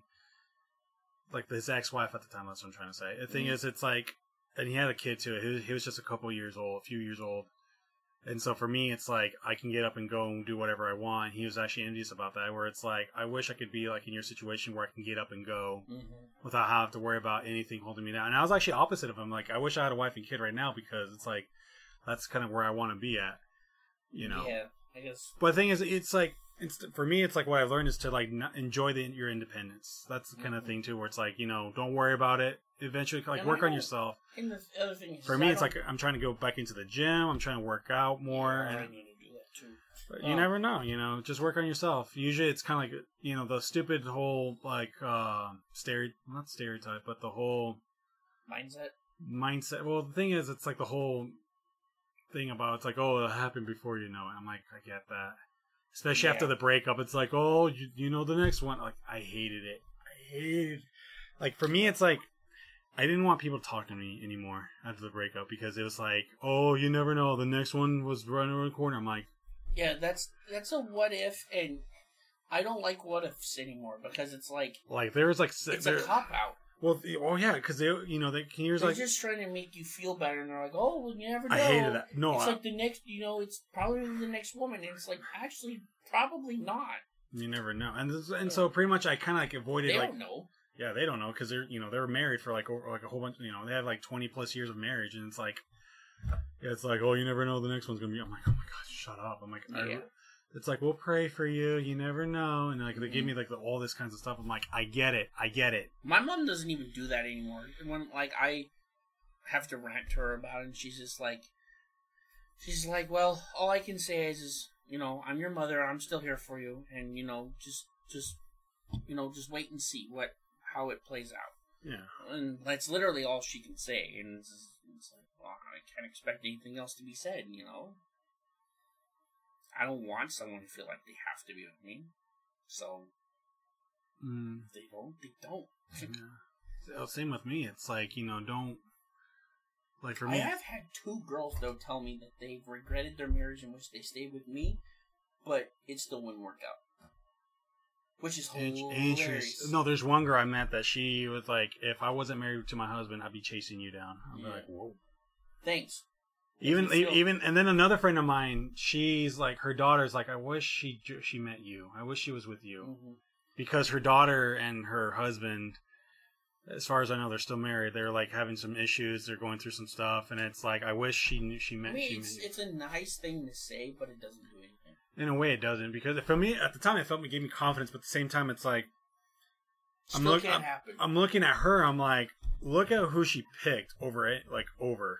Like if I was the option, because right now, because at the time they weren't, they were dating, they were engaged. So for me, it was like she still had a chance to drop out. She still had a chance to like go away, Yeah. or you know, to you know, leave the the whole relationship. But for me, it's like I'm not holding my breath too because of like her personality wise, you know, who she is, you know. If you hold your breath, you'll pass out. yeah, she- yeah, Like yeah. yeah, exactly. It's just yeah, and and the times I've heard that happen, like where some like some of these girls have said that to me, like, oh, cool.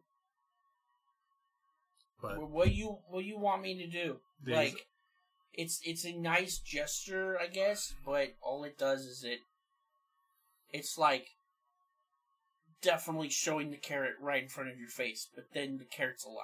yeah, It's like, it's Well, like- yeah, oh yeah. like- it's all it is. It's Yeah, for me it was just like, like all the like all the pr- pretty much that's all it was. I I know they meant well. I know they they care they care about me, but at the same time, it's like I do not want to hear this at Yeah. all. I ranted out to my buddies. I ranted out to like like all my my buddies like in the church and everything. I went all out on them. Like, look, I get it. Thing is, I do not want to hear it. I want something to happen. I don't want to hear like this, you know, words this- are words. words are words. Like I want to hear this. Ba- I don't. I want to hear this. Ba- I don't want this band aid excuse of a of a Mhm. of a phrase to tell me like just to make me feel better. I'm like, I get it. But the thing like, is, I don't want to feel better. I want to be better. exactly. It's like this is a situation where I don't want to hear it because it's like it's all the time. Like we'll pray for you. We're here for you. I'm like, I get it, but It's it's, like, like, don't. At, at this point, I almost told my mom to be like, "Don't pray for me. Pray for the woman because apparently she's lost and needs a map."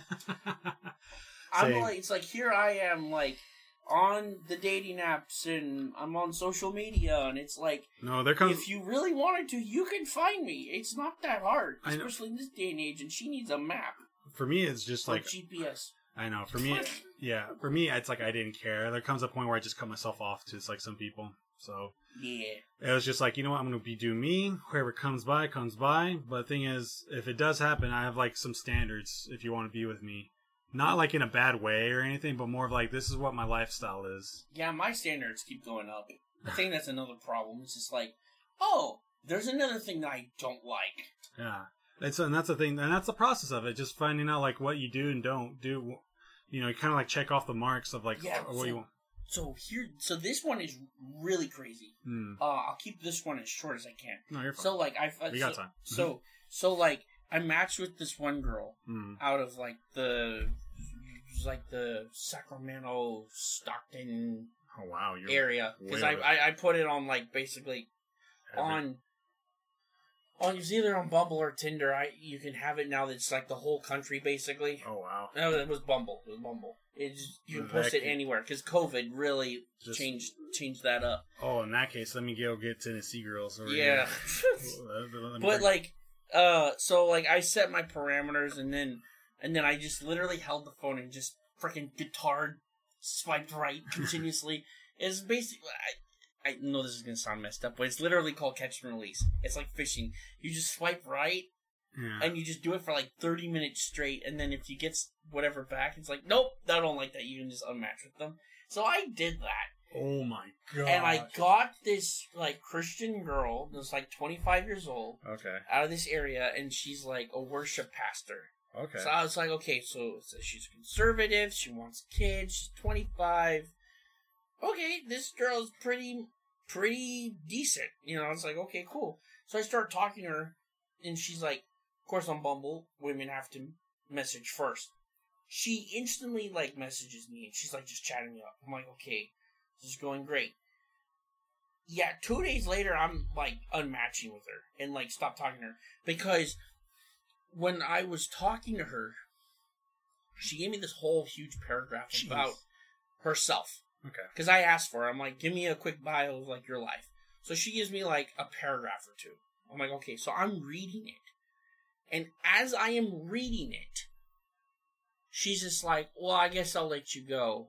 I'm like why? She's like well you're obviously not interested. I'm like what are you talking about she goes well you haven't said anything about what i wrote i'm like i'm reading it Oh.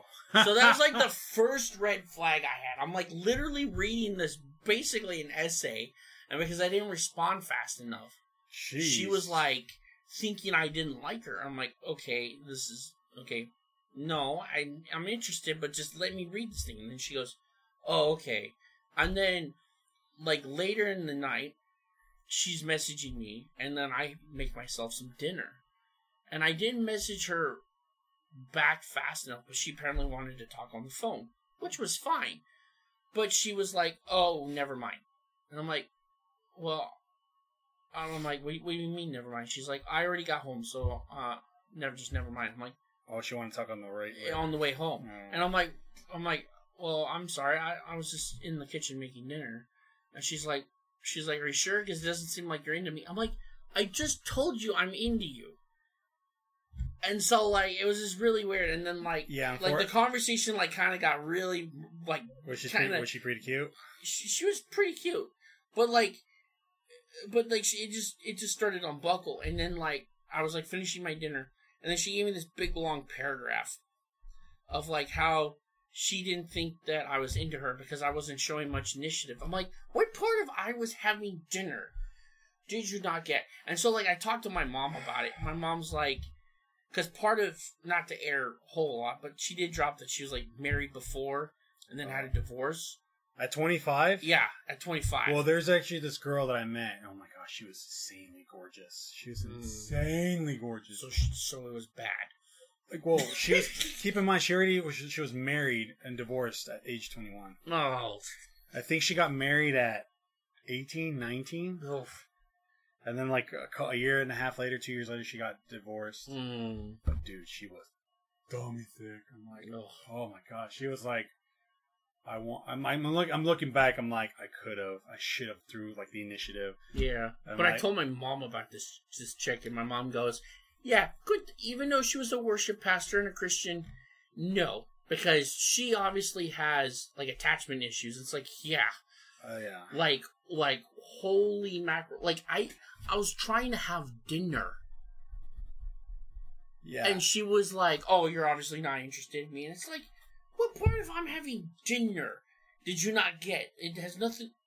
I'm like, I'm trying to do something over here, and you're just Yeah, it's Jeez. just like it's like drop no. off a drop off a hat almost. Yeah, it's like and oh in some way, gosh. and I feel like in some way she's trying to like cut cut you off in general on purpose because well, either that or it was a test yeah, to see some- like, oh, is this guy gonna be like extremely loyal to me or something? And it's like, well, yes, I, I can be loyal to you, but woman, I gotta eat too. oh, I know that's a- and that's the kind of the hard part too is where a lot of girls they expect They take the princess or the queen title way too seriously when they don't have anything to offer. exactly, and so the thing is, it's like there's like all these kinds of things where it's like you want all of this, you pretty much want the perfect man, but that doesn't exist. You kind of have to like pretty much for what I've learned and from all the videos of people talking about what's like you have to be equal to each other. If not, you have to like it's like especially in some cases if you want like a marriage, you have to be so, like a, like a woman has to be like a servant to the husband because he's kind of like the front runner of the he's like the runner of the Mhm. whole place. But he still has to treat her. Treat her fairly, treat Yeah. her right and everything, Take and like of her respect all of it. respect her and everything. And so, but a lot of these girls these You days, do you do hundred percent if you're fifty percent. yeah, exactly. And so You what I have a job. And then, of course, around these days, a lot of girls are like, I'm a strong, independent woman. I can do whatever I want. And I'm like, good luck with that, chief. yeah. Because some of the girls I went, I, I worked with, I made fun of her. I made fun of them. Like, She's like, Carlos, can you help me with this? I'm like, aren't you a strong, independent woman? Can't you do it? She's like, one of them's like, fuck that. There's lots of things I, I, I wanted to, like, we should not have voted for. Yeah. And there's actually this one, I saw a video of like this one woman's like, who had the right idea of saying women should be, equal, you know, have equality? Because that means I have to have the same responsibilities as the, as my husband. Yeah, I saw this one TikTok where this woman was like super mad at feminists, and she's just like, Well, "Why should- did you guys open your big mouth on us having to do the same thing as men?" She's like, "I don't want a job. I want to stay home. I think I saw. I think and it's. a- watch and watch TV." And like, I think she said like eat snacks or something. and then I want to cook when my husband gets off work. I, Yeah. I want to cook food for him. I want to cook. She's food. like, she's like, all I want to do is sit around the house and cook food. I'm, I'm sure it's the same one that, that we Probably because she's like who because I don't want to be outside in 80 degree weather shoveling gravel yeah. where I could have been inside doing absolutely nothing. And then But then- someone wanted equality, and here I am. This, And then she said something like, "Oh, here I am getting up at like six a.m. to go to my office job because someone wanted equality." Mm, and I was just like, "But I mean, at the same time, there's like you know a And- lot of But for me, it's like crappy men out there that Oh, yeah, make it same- harder for us. oh yeah, the deadbeat dads and everything. But oh, Yeah. and so you know, there, there's like a lot of equality. There's like a you know, it's not just one sided, but it's all all around kind of thing. both genders suck, and there's Great. only two. Yeah, I'm going to say that right now. same, There's same. only two. I agree. I agree. No, but the thing is, that's that's what happens too. It's like when my parents first came here, they, they both had to work. Mhm. They had to leave. My brother, my brother and I were latchkey kids, so pretty much like when we get home, we lock the doors, we do our homework, and once we're done, we get to watch TV, and then I get to sneak in some sodas too. Like oh, since some bought house to myself, I get to go grab some soda, and, Yeah. and it was a lot of fun. I remember having like two in one day. I'm like, oh my gosh, I'm having another one. Did was- you guys grow up in Klamath Falls in the 90s? yeah. Oh. Well, mo- That- no, not Klamath Falls. Not So grew when up. Did you, when did you I was in Bonanza. So I was in ben- uh, in Bonanza up till I was seven or eight. Ugh. Because after the first grade, pretty much the summer of '97 is when we moved to Klamath Falls because we lived in Bonanza. Wait, what year? '97, Wow. summer summer of '97, Yeah, I, I only. or summer a, of '96 actually. As a kid, I lived in Klamath Falls from like I was born to like 94. yeah, I was born. I didn't come back until like 2004. Oh wow. Yeah, I lived in. I was born and raised in. I was born in Klamath Falls, grew up in Bonanza, and then moved back because my dad got like a. He, my dad was a farmhand, Mm. and but then he got a job at Columbia Plywood. Oh, So that 93 earthquake. yeah, I heard about it. I didn't. I was. I don't think I was. I was just a kid. I didn't really understand it until my like. My mom didn't know because at the time, like the, the washer and dryer were going, so I teach. My mom thought it was that, hmm And my brother's like, no, the house shook. The whole entire place shook. And then when we came in to see my uncle and to hang out with him, they actually explained, like, yeah, there was an earthquake, and they actually showed, like, footage of, like, downtown, like, destroyed. And I remember. hence we got the new courthouses. Yeah, no, I remember that earthquake because my mom and I had to drive through downtown. You could still see all the paper from all the filing cabinets that had fallen over and busted open. Oh, And there was like paper like all over Main Street. yeah, like, I remember, I saw the, the news footage where it's, like, like, all the broken glass. You see, like, a whole bunch of people, you like, wonder sweeping. what's funny? Mm. The fault line that did that is the same fault line that the epicenter is built over. Hence the name. we built a bowling alley ab- literally above the epicenter of that earthquake. Hence why everything with that place is like earthquake themed. You know, the aftershock bar, fault line arcade. it's literally because they built it above it. I did not really know that. Yeah. That's The epicenter of that earthquake was like four and a half miles down from that place. oh, wow. Something like that. Something cra- or Like- two miles down. Two miles underground? Yeah. Okay, yeah. That's why. It, it- I mean, once in a while we get some tremors. Like Crater Lake got one little, like a little tremor. Tremor. A lot of people don't realize it's still active. It's still an active volcano yeah, in a, in a way, but in a way. It, but but it's not gonna like it needs something like crazy big for it to like explode. that's something I've been thinking about lately because Like- it's like the, the whole Cascade Mountain range. You know, they what did they tell us? Oh, it was all all these mountains erupted and they like all basically formed with the Pacific plate being sucked under the North American plate. Yeah. It's like okay, cool. That's still happening. Thing so is, why are a lot of these mountains extinct? That's what I've been wondering lately. It's like, what is going on? Because they were like super active, right? You have like, you know, Rainier and Hood and St. Helens and Shasta and all these other places. You know, they're still kind of like dormant or like somewhat active, but then they're like, oh, the Three Sisters and like Broken Top and uh, Blackjack and all these other mountains that are like the same on the same line. Hmm. They're like, oh, they're all extinct. It's like, wait a minute. The process is still happening. I think it's right because we. Mo- I think of the tectonic, the shift in the platonic. Like Well, yeah, but it's still, it's still, it, there's still subduction going on. So what's, why is it not that active anymore? I remember taking a, cla a geology class over it. It's just like part of it's just because we're like shifting a little bit north. Mm. We're like still shifting, so it's not. We don't have that as much. So it's not subducting, but it's more like just shearing. It's shearing. It's kind of like we're moving up, but it's still kind of going underground. So it's like a, sh- it's okay. So maybe it's not being as subductive as it used to be, but it's just shearing. I don't know. I don't know. I don't know how to explain it. This is like All a I couple know is, years is ago. that recently I just realized that I'm like, wait a second, these mountains are not doing anything. But we're right on a big, massive fault line between two major plate tectonics. I mean, Mount St. Helens is still going strong. yeah, I remember 2004, five? 2010 it woke up again. I think that was actually yeah, that's it. That's more active because actually there's like this giant dome that just came out of Yeah. nowhere, and yeah, everyone like no one, like it wasn't doing anything for a while, and then all of a sudden they had like camera, like webcams looking into the crater, and then just like slowly just started pushing this yeah, this big giant thing of granite out of the ground. yeah, because there's like this giant thing, this big old bulb, and they And said it like, just that's big went- as a stadium, and then it just went.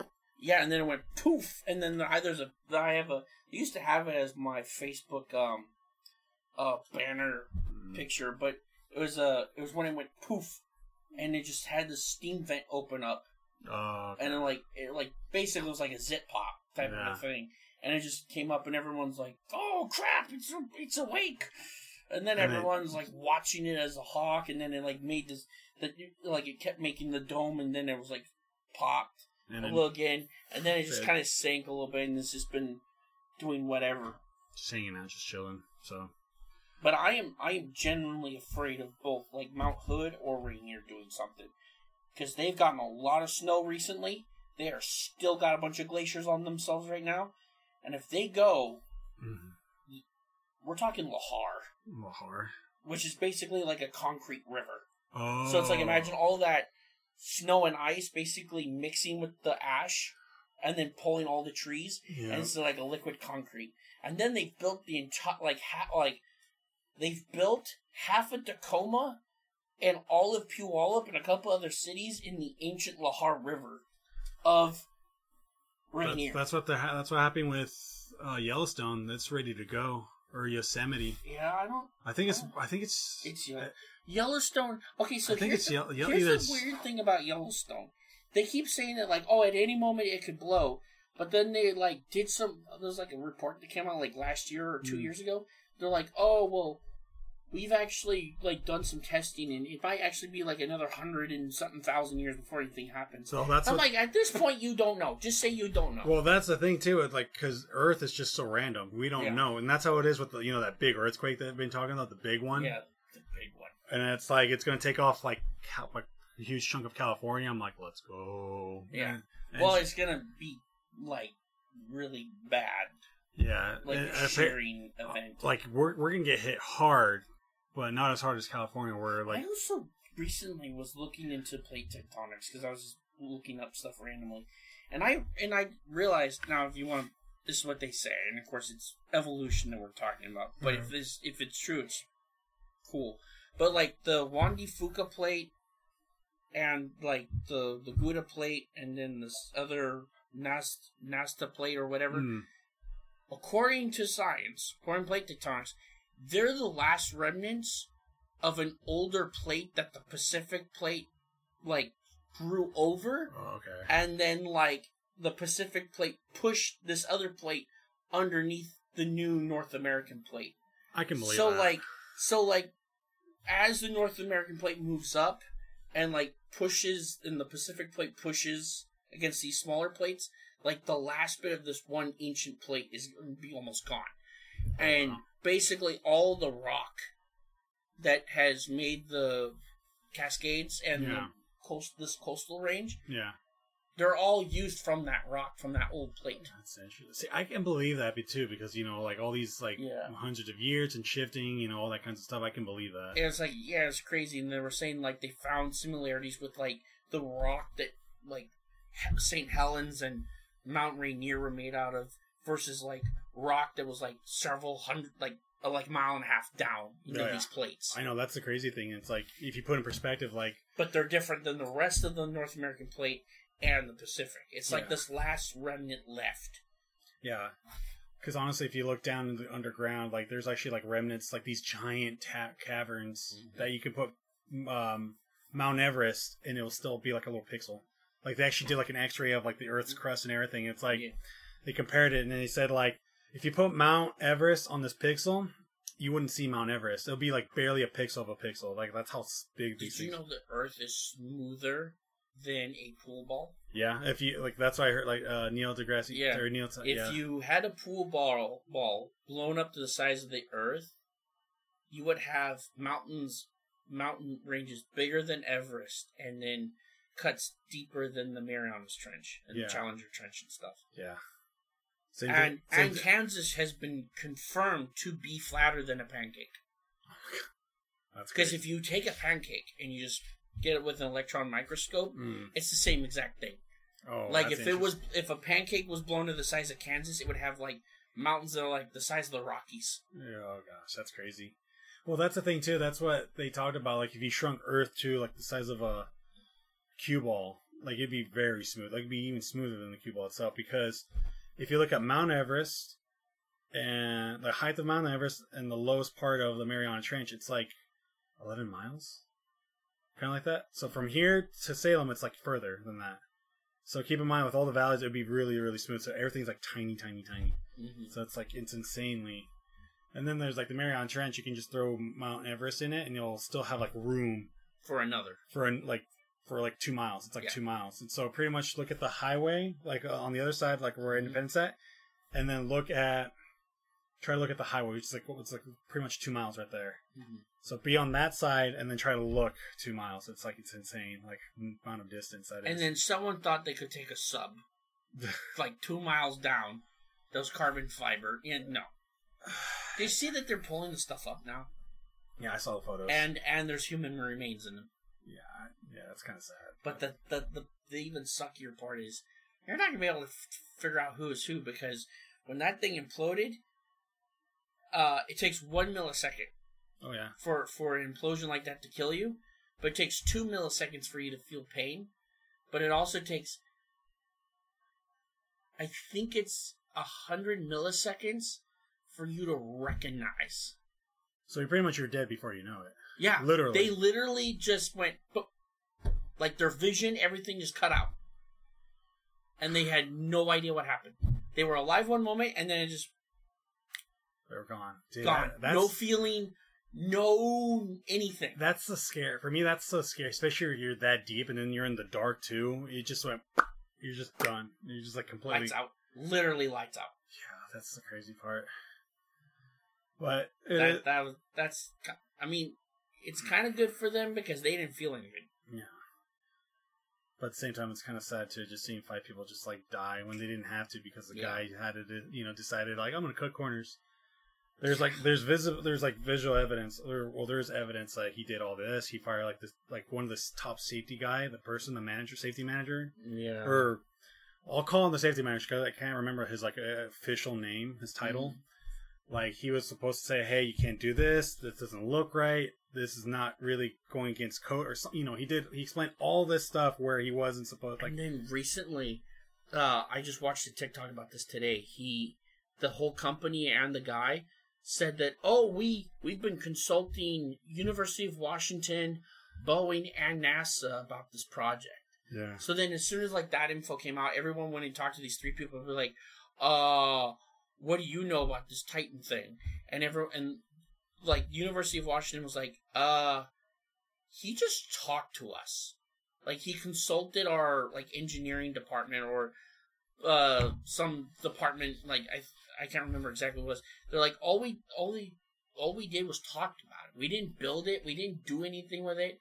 And then they went to Boeing, and Boeing had a release, a press release saying, "Well, they just talked to us, but we didn't do any sort of any construction or anything."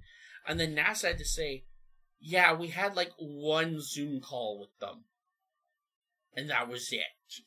Like, uh, like the people in the company already tried to flip the buck to like these three other people being like, "Oh, we consulted them about it," and then they're like, "Yeah, they talked to us once."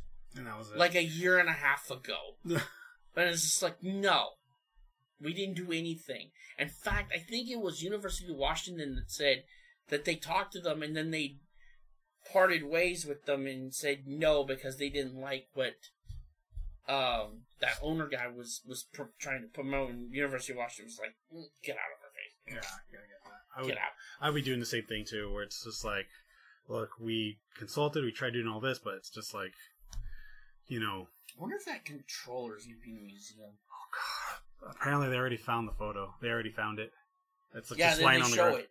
They they showed the picture of it on the But- bottom, but and it it's was- like it was- intact. Yeah, it's intact. But the thing is, it's kind of like it's like blurry, so they say it might be it, but you can actually Yeah, clearly you can clearly tell you can is. tell it is. It's just like that that thing's got to go in a museum. that. I'm sure it will be. I'm sure. No, I'm sure it's gonna go up for auction. Oh. If someone's that insane, they're they actually have they're thinking about it. I'm like, you know what? We're gonna sell this at auction. I'm sure there's gonna be someone like I'm gonna buy it. Dude, that would not be good press though for Logitech. Be like, hey, this thing was at the bottom of the ocean. It survived, but it had to deal with this tragic event.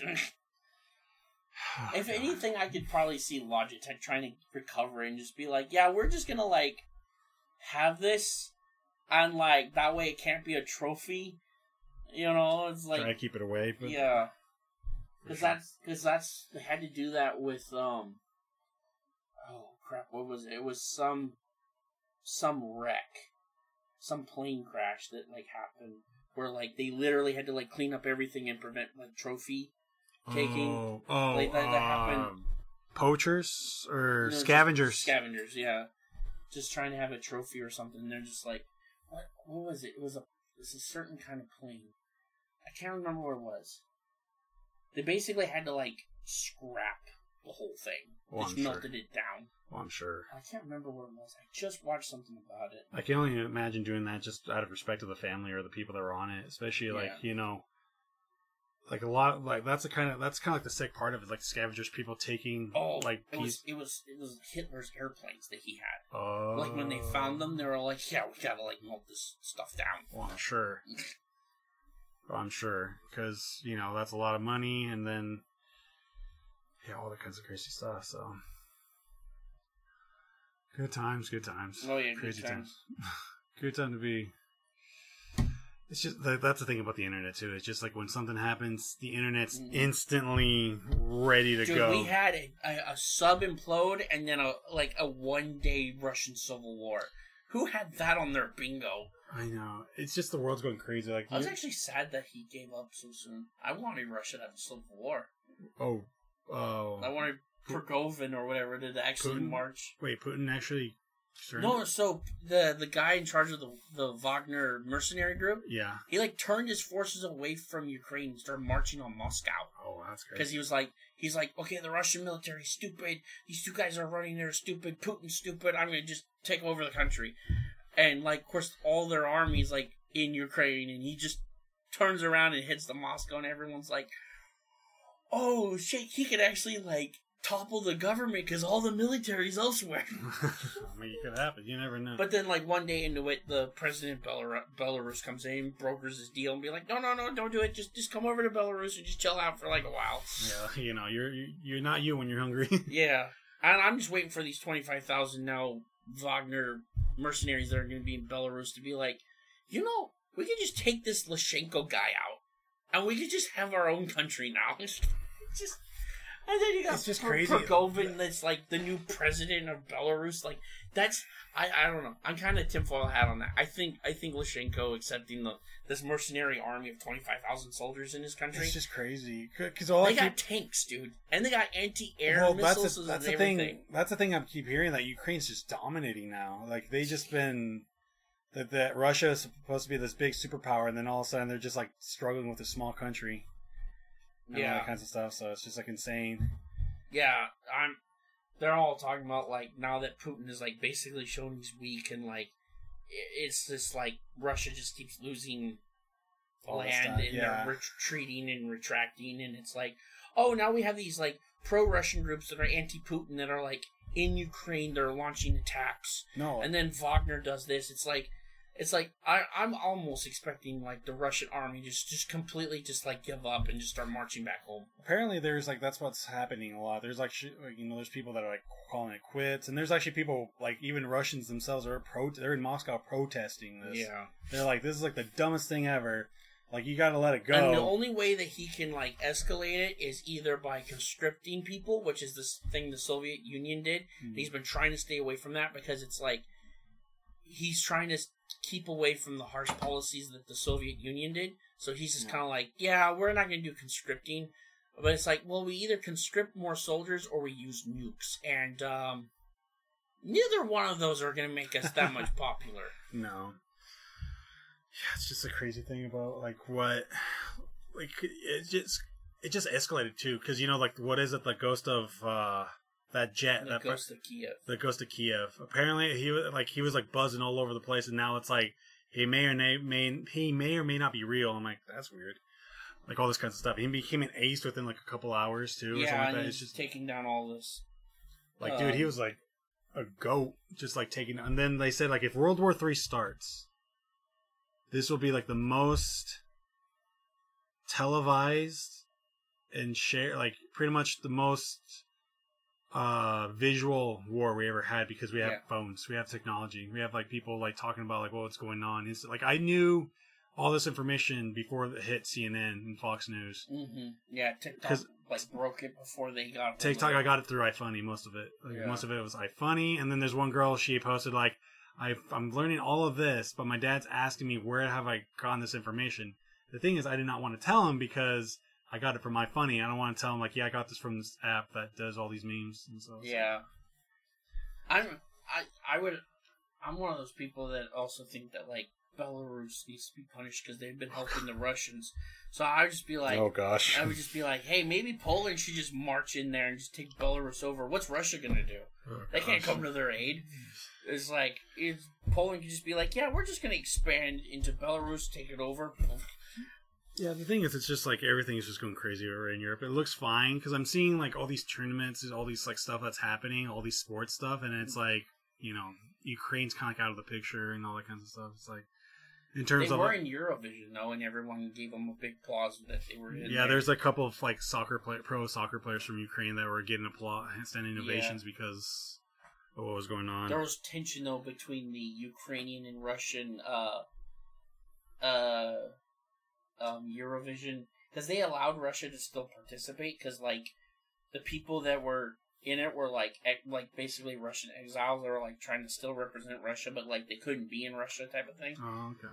But like there was still some tension Oh, between the Ukrainian and Russian because everyone's like, oh, this is awkward. yeah, I, yeah, I can only imagine just being in that position. And then like the Russian national soccer team is like banned from basically playing anyone really. And then their sponsorship got dealt like they they were sponsored by Adidas, but they got Adidas dropped them. A whole Mhm. bunch of like companies dropped them as well. So it's kind of like even they're not they weren't allowed to do the go to the Olympics. A lot of the athletes, They had to, yeah, sign were up as like independent. independent like athletes, and like Mhm. you know they were so bummed out. I'm like, are you serious right now?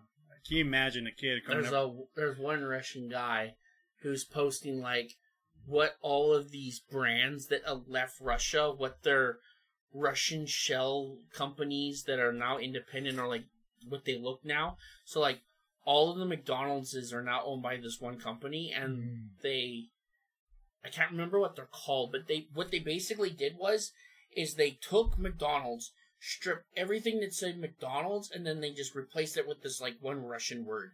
Mm. But it's the same aesthetic. And then they did that to Coca Cola, they did it to Pepsi, yeah, I, I saw something about. Um, I, I even did like a like. KFC even, like the KFC in it now doesn't even stand for Kentucky Fried Chicken, it stands for something else. because I did a I did a lesson on that when I was in the teaching program where like when McDonald's like pretty much first came into Moscow, a lot of people it was like give and take. A lot of people were like, "Wow, you get all this food," and there's other people who are like, "This is stupid. I have to pay like a day's worth of wage just to get like a burger." Where I can actually get like the same amount, like with the same amount of money, I can get more than a, like a week's worth of food or something like that. Mm-hmm. But yeah, they it's kind of funny all these rebrands. So And then now like all the Russian airlines, they're like they're all sanctioned.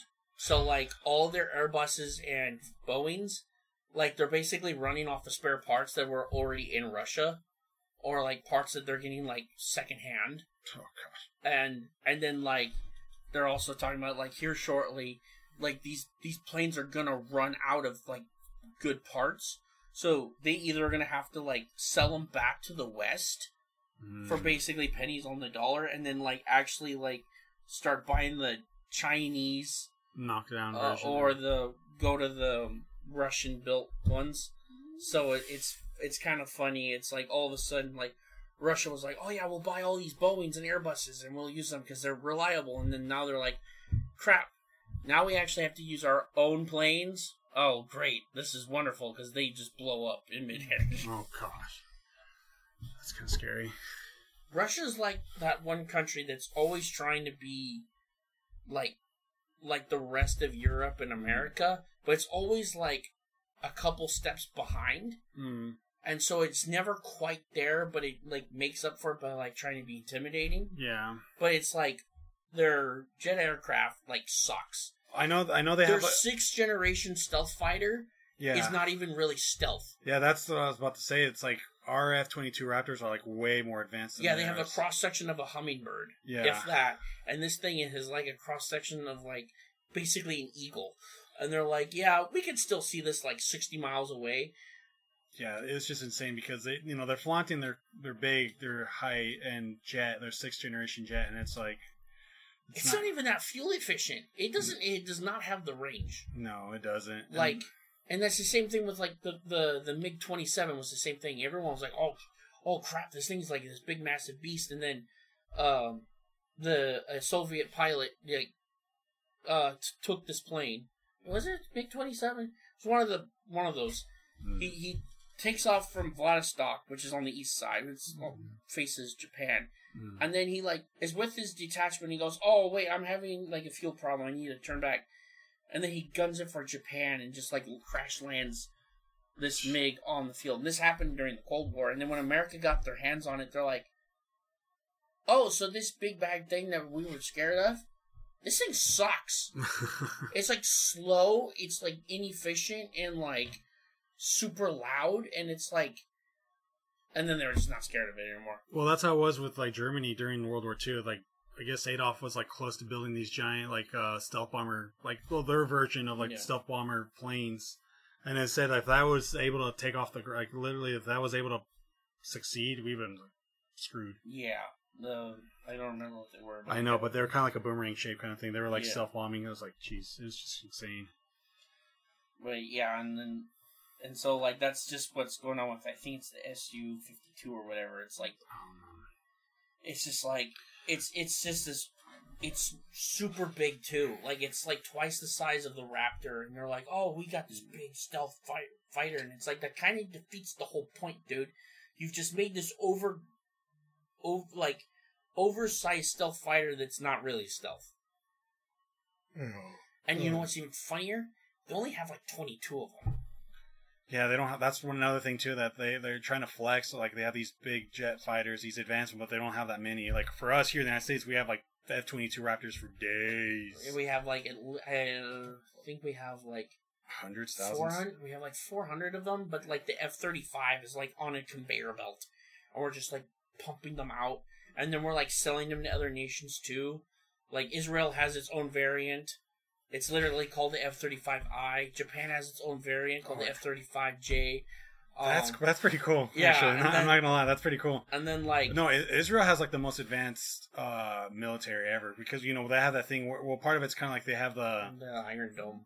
well that, and then like they're like mandatory two year service or something like that I think it's four. Four, But the thing is, everyone has to serve no matter what. Mm-hmm. And they all have ish- guns issued and stuff like that. Yeah, so pretty much they're ready to go. Like if if, if anything happens, they're like, all right, let's see it. And then Poland recently spent fifteen billion dollars buying Patriot missiles and stuff. They're gonna put 'em- and a bunch of like early warning systems, and they're gonna put it on their border. And I'm just and uh, apparently they try to buy some F thirty F twenty twos, but the F twenty two is so high tech that like Congress passed a law saying that like only the U.S. can have the F twenty two. That's why the F thirty five is like F thirty five is good, Is it but a- it's like slightly dumbed down so like other nations can have it So it's kind of like a secondary kind of thing. it's still good. Like, and some people, some people actually prefer the F thirty five over the twenty two, mm-hmm. just because the F thirty five is like an A model, a B model, C model, and a D model, and then there's Oh, all these other variants. Like the B model is like for the Navy, so it has like really short Oh, takeoff and okay. landing for carriers. But like the C model is it that's where the exhaust turns and it points down, and then it has like fans and it can Hawker Harrier like thing. And That's the A, but the A version's like the Air Force's like version and stuff. So like they have all these different variants of it, and it can. I think I think most of the European nations are buying them. They're buying the B models because they, even though it's built for the Navy, they have shorter landing and takeoff, so that helps with their air bases and stuff like that. So they're also a little bit lighter too. So a lot of them have been buying the B models, but like, Well, but like Britain's been buying the C model up like crazy though, because they want that Hawker Harrier like ability. Mm, Um, but then of course, again, as I said, Israel and Japan have their own variants, that's pretty cool. their own specialized stuff. Yeah, that's pretty cool. I know. I like I seen like like photos like like special forces from around the world. Like I like there's some countries I didn't know that had them. Like Japan has their like South Korea has a special forces. Dude, look up the Canada Dan- has look, a special force. I'm like, geez, look up the Danish frogmen. those things are They have, terrifying. they have they have like chainmail over their whole body. like I know. Well, I know there's like I know like I think like yeah they actually have like this. Like the frogmen that have like this net, and they actually have like these goggles that have like these crazy white eyes, and make like, Mhm. it's just like insane. Yeah. I'm like, they're just lethal. I'm like, God, that's so. You imagine walking at night and you see these bunch of guys just walking. Yeah, up. you're just like strolling somewhere, and then all of a sudden this like whole squad of frogmen just point a gun at you, and you're like, okay, I'm dead. Well, keep, well, keep in mind these like military, they're just they're declassified by their own government. Mhm. I can only imagine how many other they're highly classified that we don't know about. Like these are elite sol- like soldiers, and The they're like, elites of the elites. and then we don't know nothing about. Just Oh like- no, we would never know. Oh yeah, we'll never know. Like just insane how it is. So. I heard a rumor that there's like a whole, like two miles worth of tunnels underneath uh, uh Kingsley Field, Klamath Airport. I know there's like uh nuke uh places behind OIT, but or shelters. That's what they're like. There's like. I also I also heard from my father because he was stationed there, um, that they heard one time that uh, because some Russian spy in the '80s like defected or something, and they gave like a bunch of intel, and surprisingly, the Russians had like targets on the west coast picked, and what was funny is is that the Russians completely ignored Portland but they had Klamath Falls well, on it- the map well thing is, because of the runway. oh yeah, because we're big. Pretty much that's like a big military thing, you know, like because of the runway, you know. Like if like the space shuttle, if it had Mhm. needed to, we could it could land here, Yeah, and that's it thing, was. It was. I think it was in tenth place for it for if it needed to land. Yeah. Yeah, so it's pretty much it's kind of like oh, it's like, like it's all like on the list. It's like so Like even though Portland has PDX, well, they the- they just ignored that and be like, nope, we got to take out Klamath Falls. well, the thing is, it's a military base, so it's Yeah. kind of like you know they have to take you know. It's I mean, like- it's well- all about you know. What's funny though is because there is the branch of the Oregon Air uh, Air National Guard that is at PDX. Mhm. They, I, I can't remember what they are, the one hundred and fifty something air group or what I don't remember. But like, um, but like Klamath Falls was like way more important. Yeah, a lot of people don't. And did you hear that now they're gonna make it a F thirty five training base, Yep, dude? I know there that, and then and then that's another thing like how Clown Falls is gonna get bigger too because we're gonna have like a huge giant population come in Yeah. because of the military, and then rumor there's rumors and speculation we're gonna get F twenty two Raptors. I'm like, let's go, please. That would be funny if they got if they got Raptors. That would be really funny. The smallest town in the middle, like in the south of Oregon, got these highly advanced jets. The Hawaii Air National Guard has F twenty twos. Oh, it must be nice. Well, Yeah, thing, Hawaii and Virginia. well, Haw- well, the thing is, Hawaii is like the kind of like the, the kind of like one of the main Mhm. bases since World War II. But like- but the reason why Virginia and Hawaii's Air National Guard units have twenty twos is Virginia has it because Washington D.C. it's right there. and. Hawaii has it because you know strategic importance. Yeah, yeah. And then also they're on the opposite sides of the country, so if they need to meet in the middle, they could. They could, And so that's what happened with. and Uh, now they're going to guess- retire the A-10 Warthog. They're going to start retiring. I saw that. ju- I was about to flip tables. So I'm wondering what the Idaho uh, Air National Guard's going to do because they all they're all A-10s. We'll find out. I'm sure not. They're They're not probably going to have to have thirty fives to be honest. something, at least something. Because I know, like, because I think Obama was in Seattle. He did like this like commencement speech or something. He was up there doing like a speech, and then all of a sudden Russia did like a flyover, and then we got pretty much our jets flew from Portland to Seattle within like five minutes. Like they oh were like yeah, coasting. no. So what that they was, were coasting. No, what that was is that uh, uh, some person didn't read the FAA um charts oh. and didn't realize there was a no-fly zone initiated, oh. so they broke it. And F-18s that were down at Portland, like they were on standby, they got Mm. the call and then they just freaking boom and they broke the sound barrier. I know this because I was living in Olympia at the time. Oh. and I was walking from my aunt's house down to the store, and I heard the boom.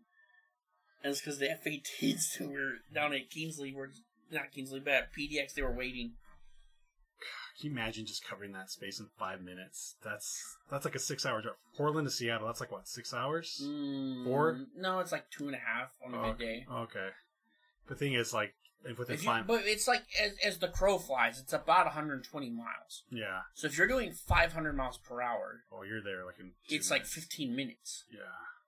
But if you're breaking the sound barrier, you're pushing 600, you're you're getting there in like 10 minutes. Insane. So it's like you're it's like you're in Wenatchee, you break the airspace, and then like you get barely over the mountains, and all of a sudden F-18s are right there, Mm, ready okay. to shoot you down, yeah, take you out, oh, God, take that- you to that- Pound Town. Dude, that'd be crazy to do. Dude, just see an air fight. Like that's how it is with like with Clown Falls. You They know, just, they're, just they're just re- they're, the they're just ready, dude. Well, that's that's the thing too. At Clown Falls, they do like like night training too. So pretty much like at the eight. Did you see that F-15 that crashed? I heard about it. I didn't see it. It's like what happened? Like it was. It came down to land, and the Mm-hmm. nose landing gear just gave out, oh, okay. and so he just went just skidded, and then he ejected out, made it out safely, and it just skidded, and then it went into that ditch. On the That south yeah end. yeah towards the end. So that that's thing good. got that thing got toast. Oh yeah, like that sucks too. It's just seeing that. Well, thankfully no one was hurt, but it's, Yeah. that's just a crazy thing. That's why a lot of people are like you never know. My dad. Uh, one one story I will tell quickly is that um, when my dad was working down there, so like the the military's obsessed with safety when it comes to those planes. Oh yeah. So they have pins in all these like critical joint areas. So when the planes are sitting, they're not just sitting. They have like these like steel pins that are in critical areas. Do they, is that what those with the red markers? Yeah, Is that say like for- oh, pull pull before flight. Yeah. So um, so when my dad was working at Kingsley, they had F fours when we first started Mm. because it was the 80s. And um, each plane has like a designated box, and they have to count all these pins and make sure all the pins are accounted for. Mm. Well, the guys were going through it as this F4 Phantom was going down the runway, and they'll go, Oh shit, we're missing like three pins. And so, as the plane goes down the road, it pulls up the landing gear, and you can hear ding as it just snaps all three pins from the landing gear.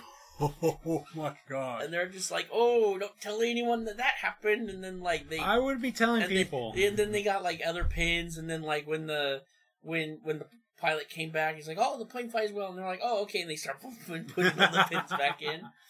And then another time, the same thing happened, but they forgot to pull the pins for the uh, uh, ejection seat. oh my gosh. So when so the pilot does his thing and comes back, and then they went to go put the pins for the ejection seat, and they're like, "Oh shit, they, they were still there." Which would have been bad because like he would not have been able to pull out unless like like blew hard enough that it busted the pins. Mm. But that would be really hard. And not a lot of people know this, but have you ever done like Sentry Eagle when you like been in the hangar bays and like you've been inside the hangar bay and like they have all the planes out and everyone looks at everything? Did you ever do Sentry Eagle in Klamath Falls No. at the base? No. Okay, so you know it's like an air show, and like they have like tanks and all this stuff out there. And in one of the hangars, you know, they have all the planes shown, and people can be like, "Oh, this is cool." Well, what a lot of people don't know is, is one in the hangar base, up in the ceiling. I don't know if you can still see it anymore, but uh, one of the crewmen one time was like trying to put the pins back for an ejection uh, ejection seat, and something went wrong, and the ejection seat went off Oh no. and it picked him up, shot him up, and just splattered him on the ceiling. Oh. Yeah. That's That happened in uh, like the 80s, and it was like they basically covered it up for like 15 years. They're like, "Oh no, this didn't happen," God, that's and then and then later they're like, "Oh yeah, Yeah, that totally happened. So like, so the pilot died. Then... no, it wasn't even a pilot. It was like one of the crew, like one part of the the flight crew. Oh, He was just in there trying to put stuff back in there, and he accidentally activated the ejection system and killed him. Killed him. Sent him straight to the ceiling, plastered him on the roof. Oh, that sucks. Yeah, I've heard stuff about that place. I can only imagine. But that's Yes. pretty cool. And then there's the orgies. Oh god, no. All right, all right.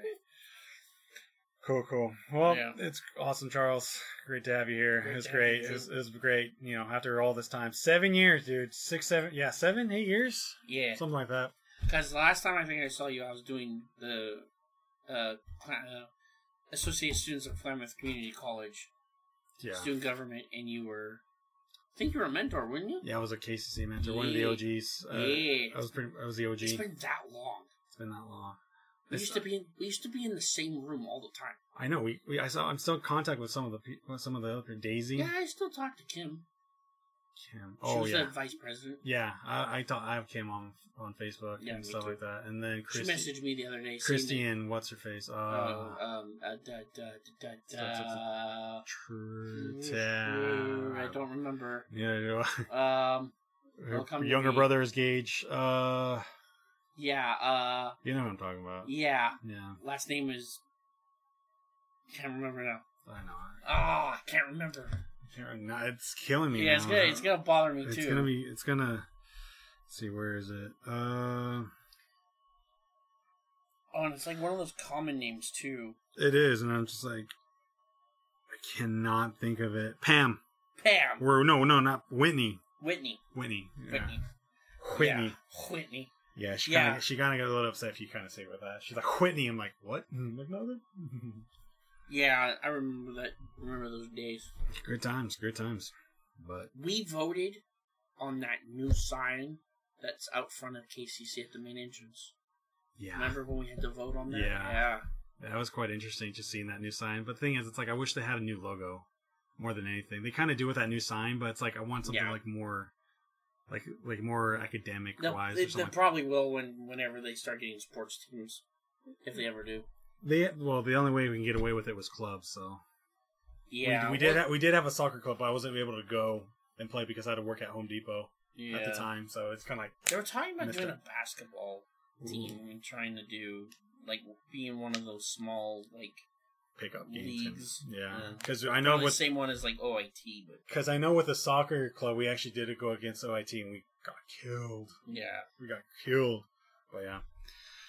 Right, it's my been man. a long time. Yeah, it's been a long time. It's great, great stuff. You know, but you know, actually, me and Daisy actually hung out. Excuse me. There's, we actually hung out at one point, and we went back to around OIT. Like this was like the 2018. This is 2018. That was kind of like around the last time I was there because Daisy was still working there at the library. hmm And I looked around like all this new stuff, this library, like hanging out, and I'm like, oh my gosh, like all this craziness. Like this was never here.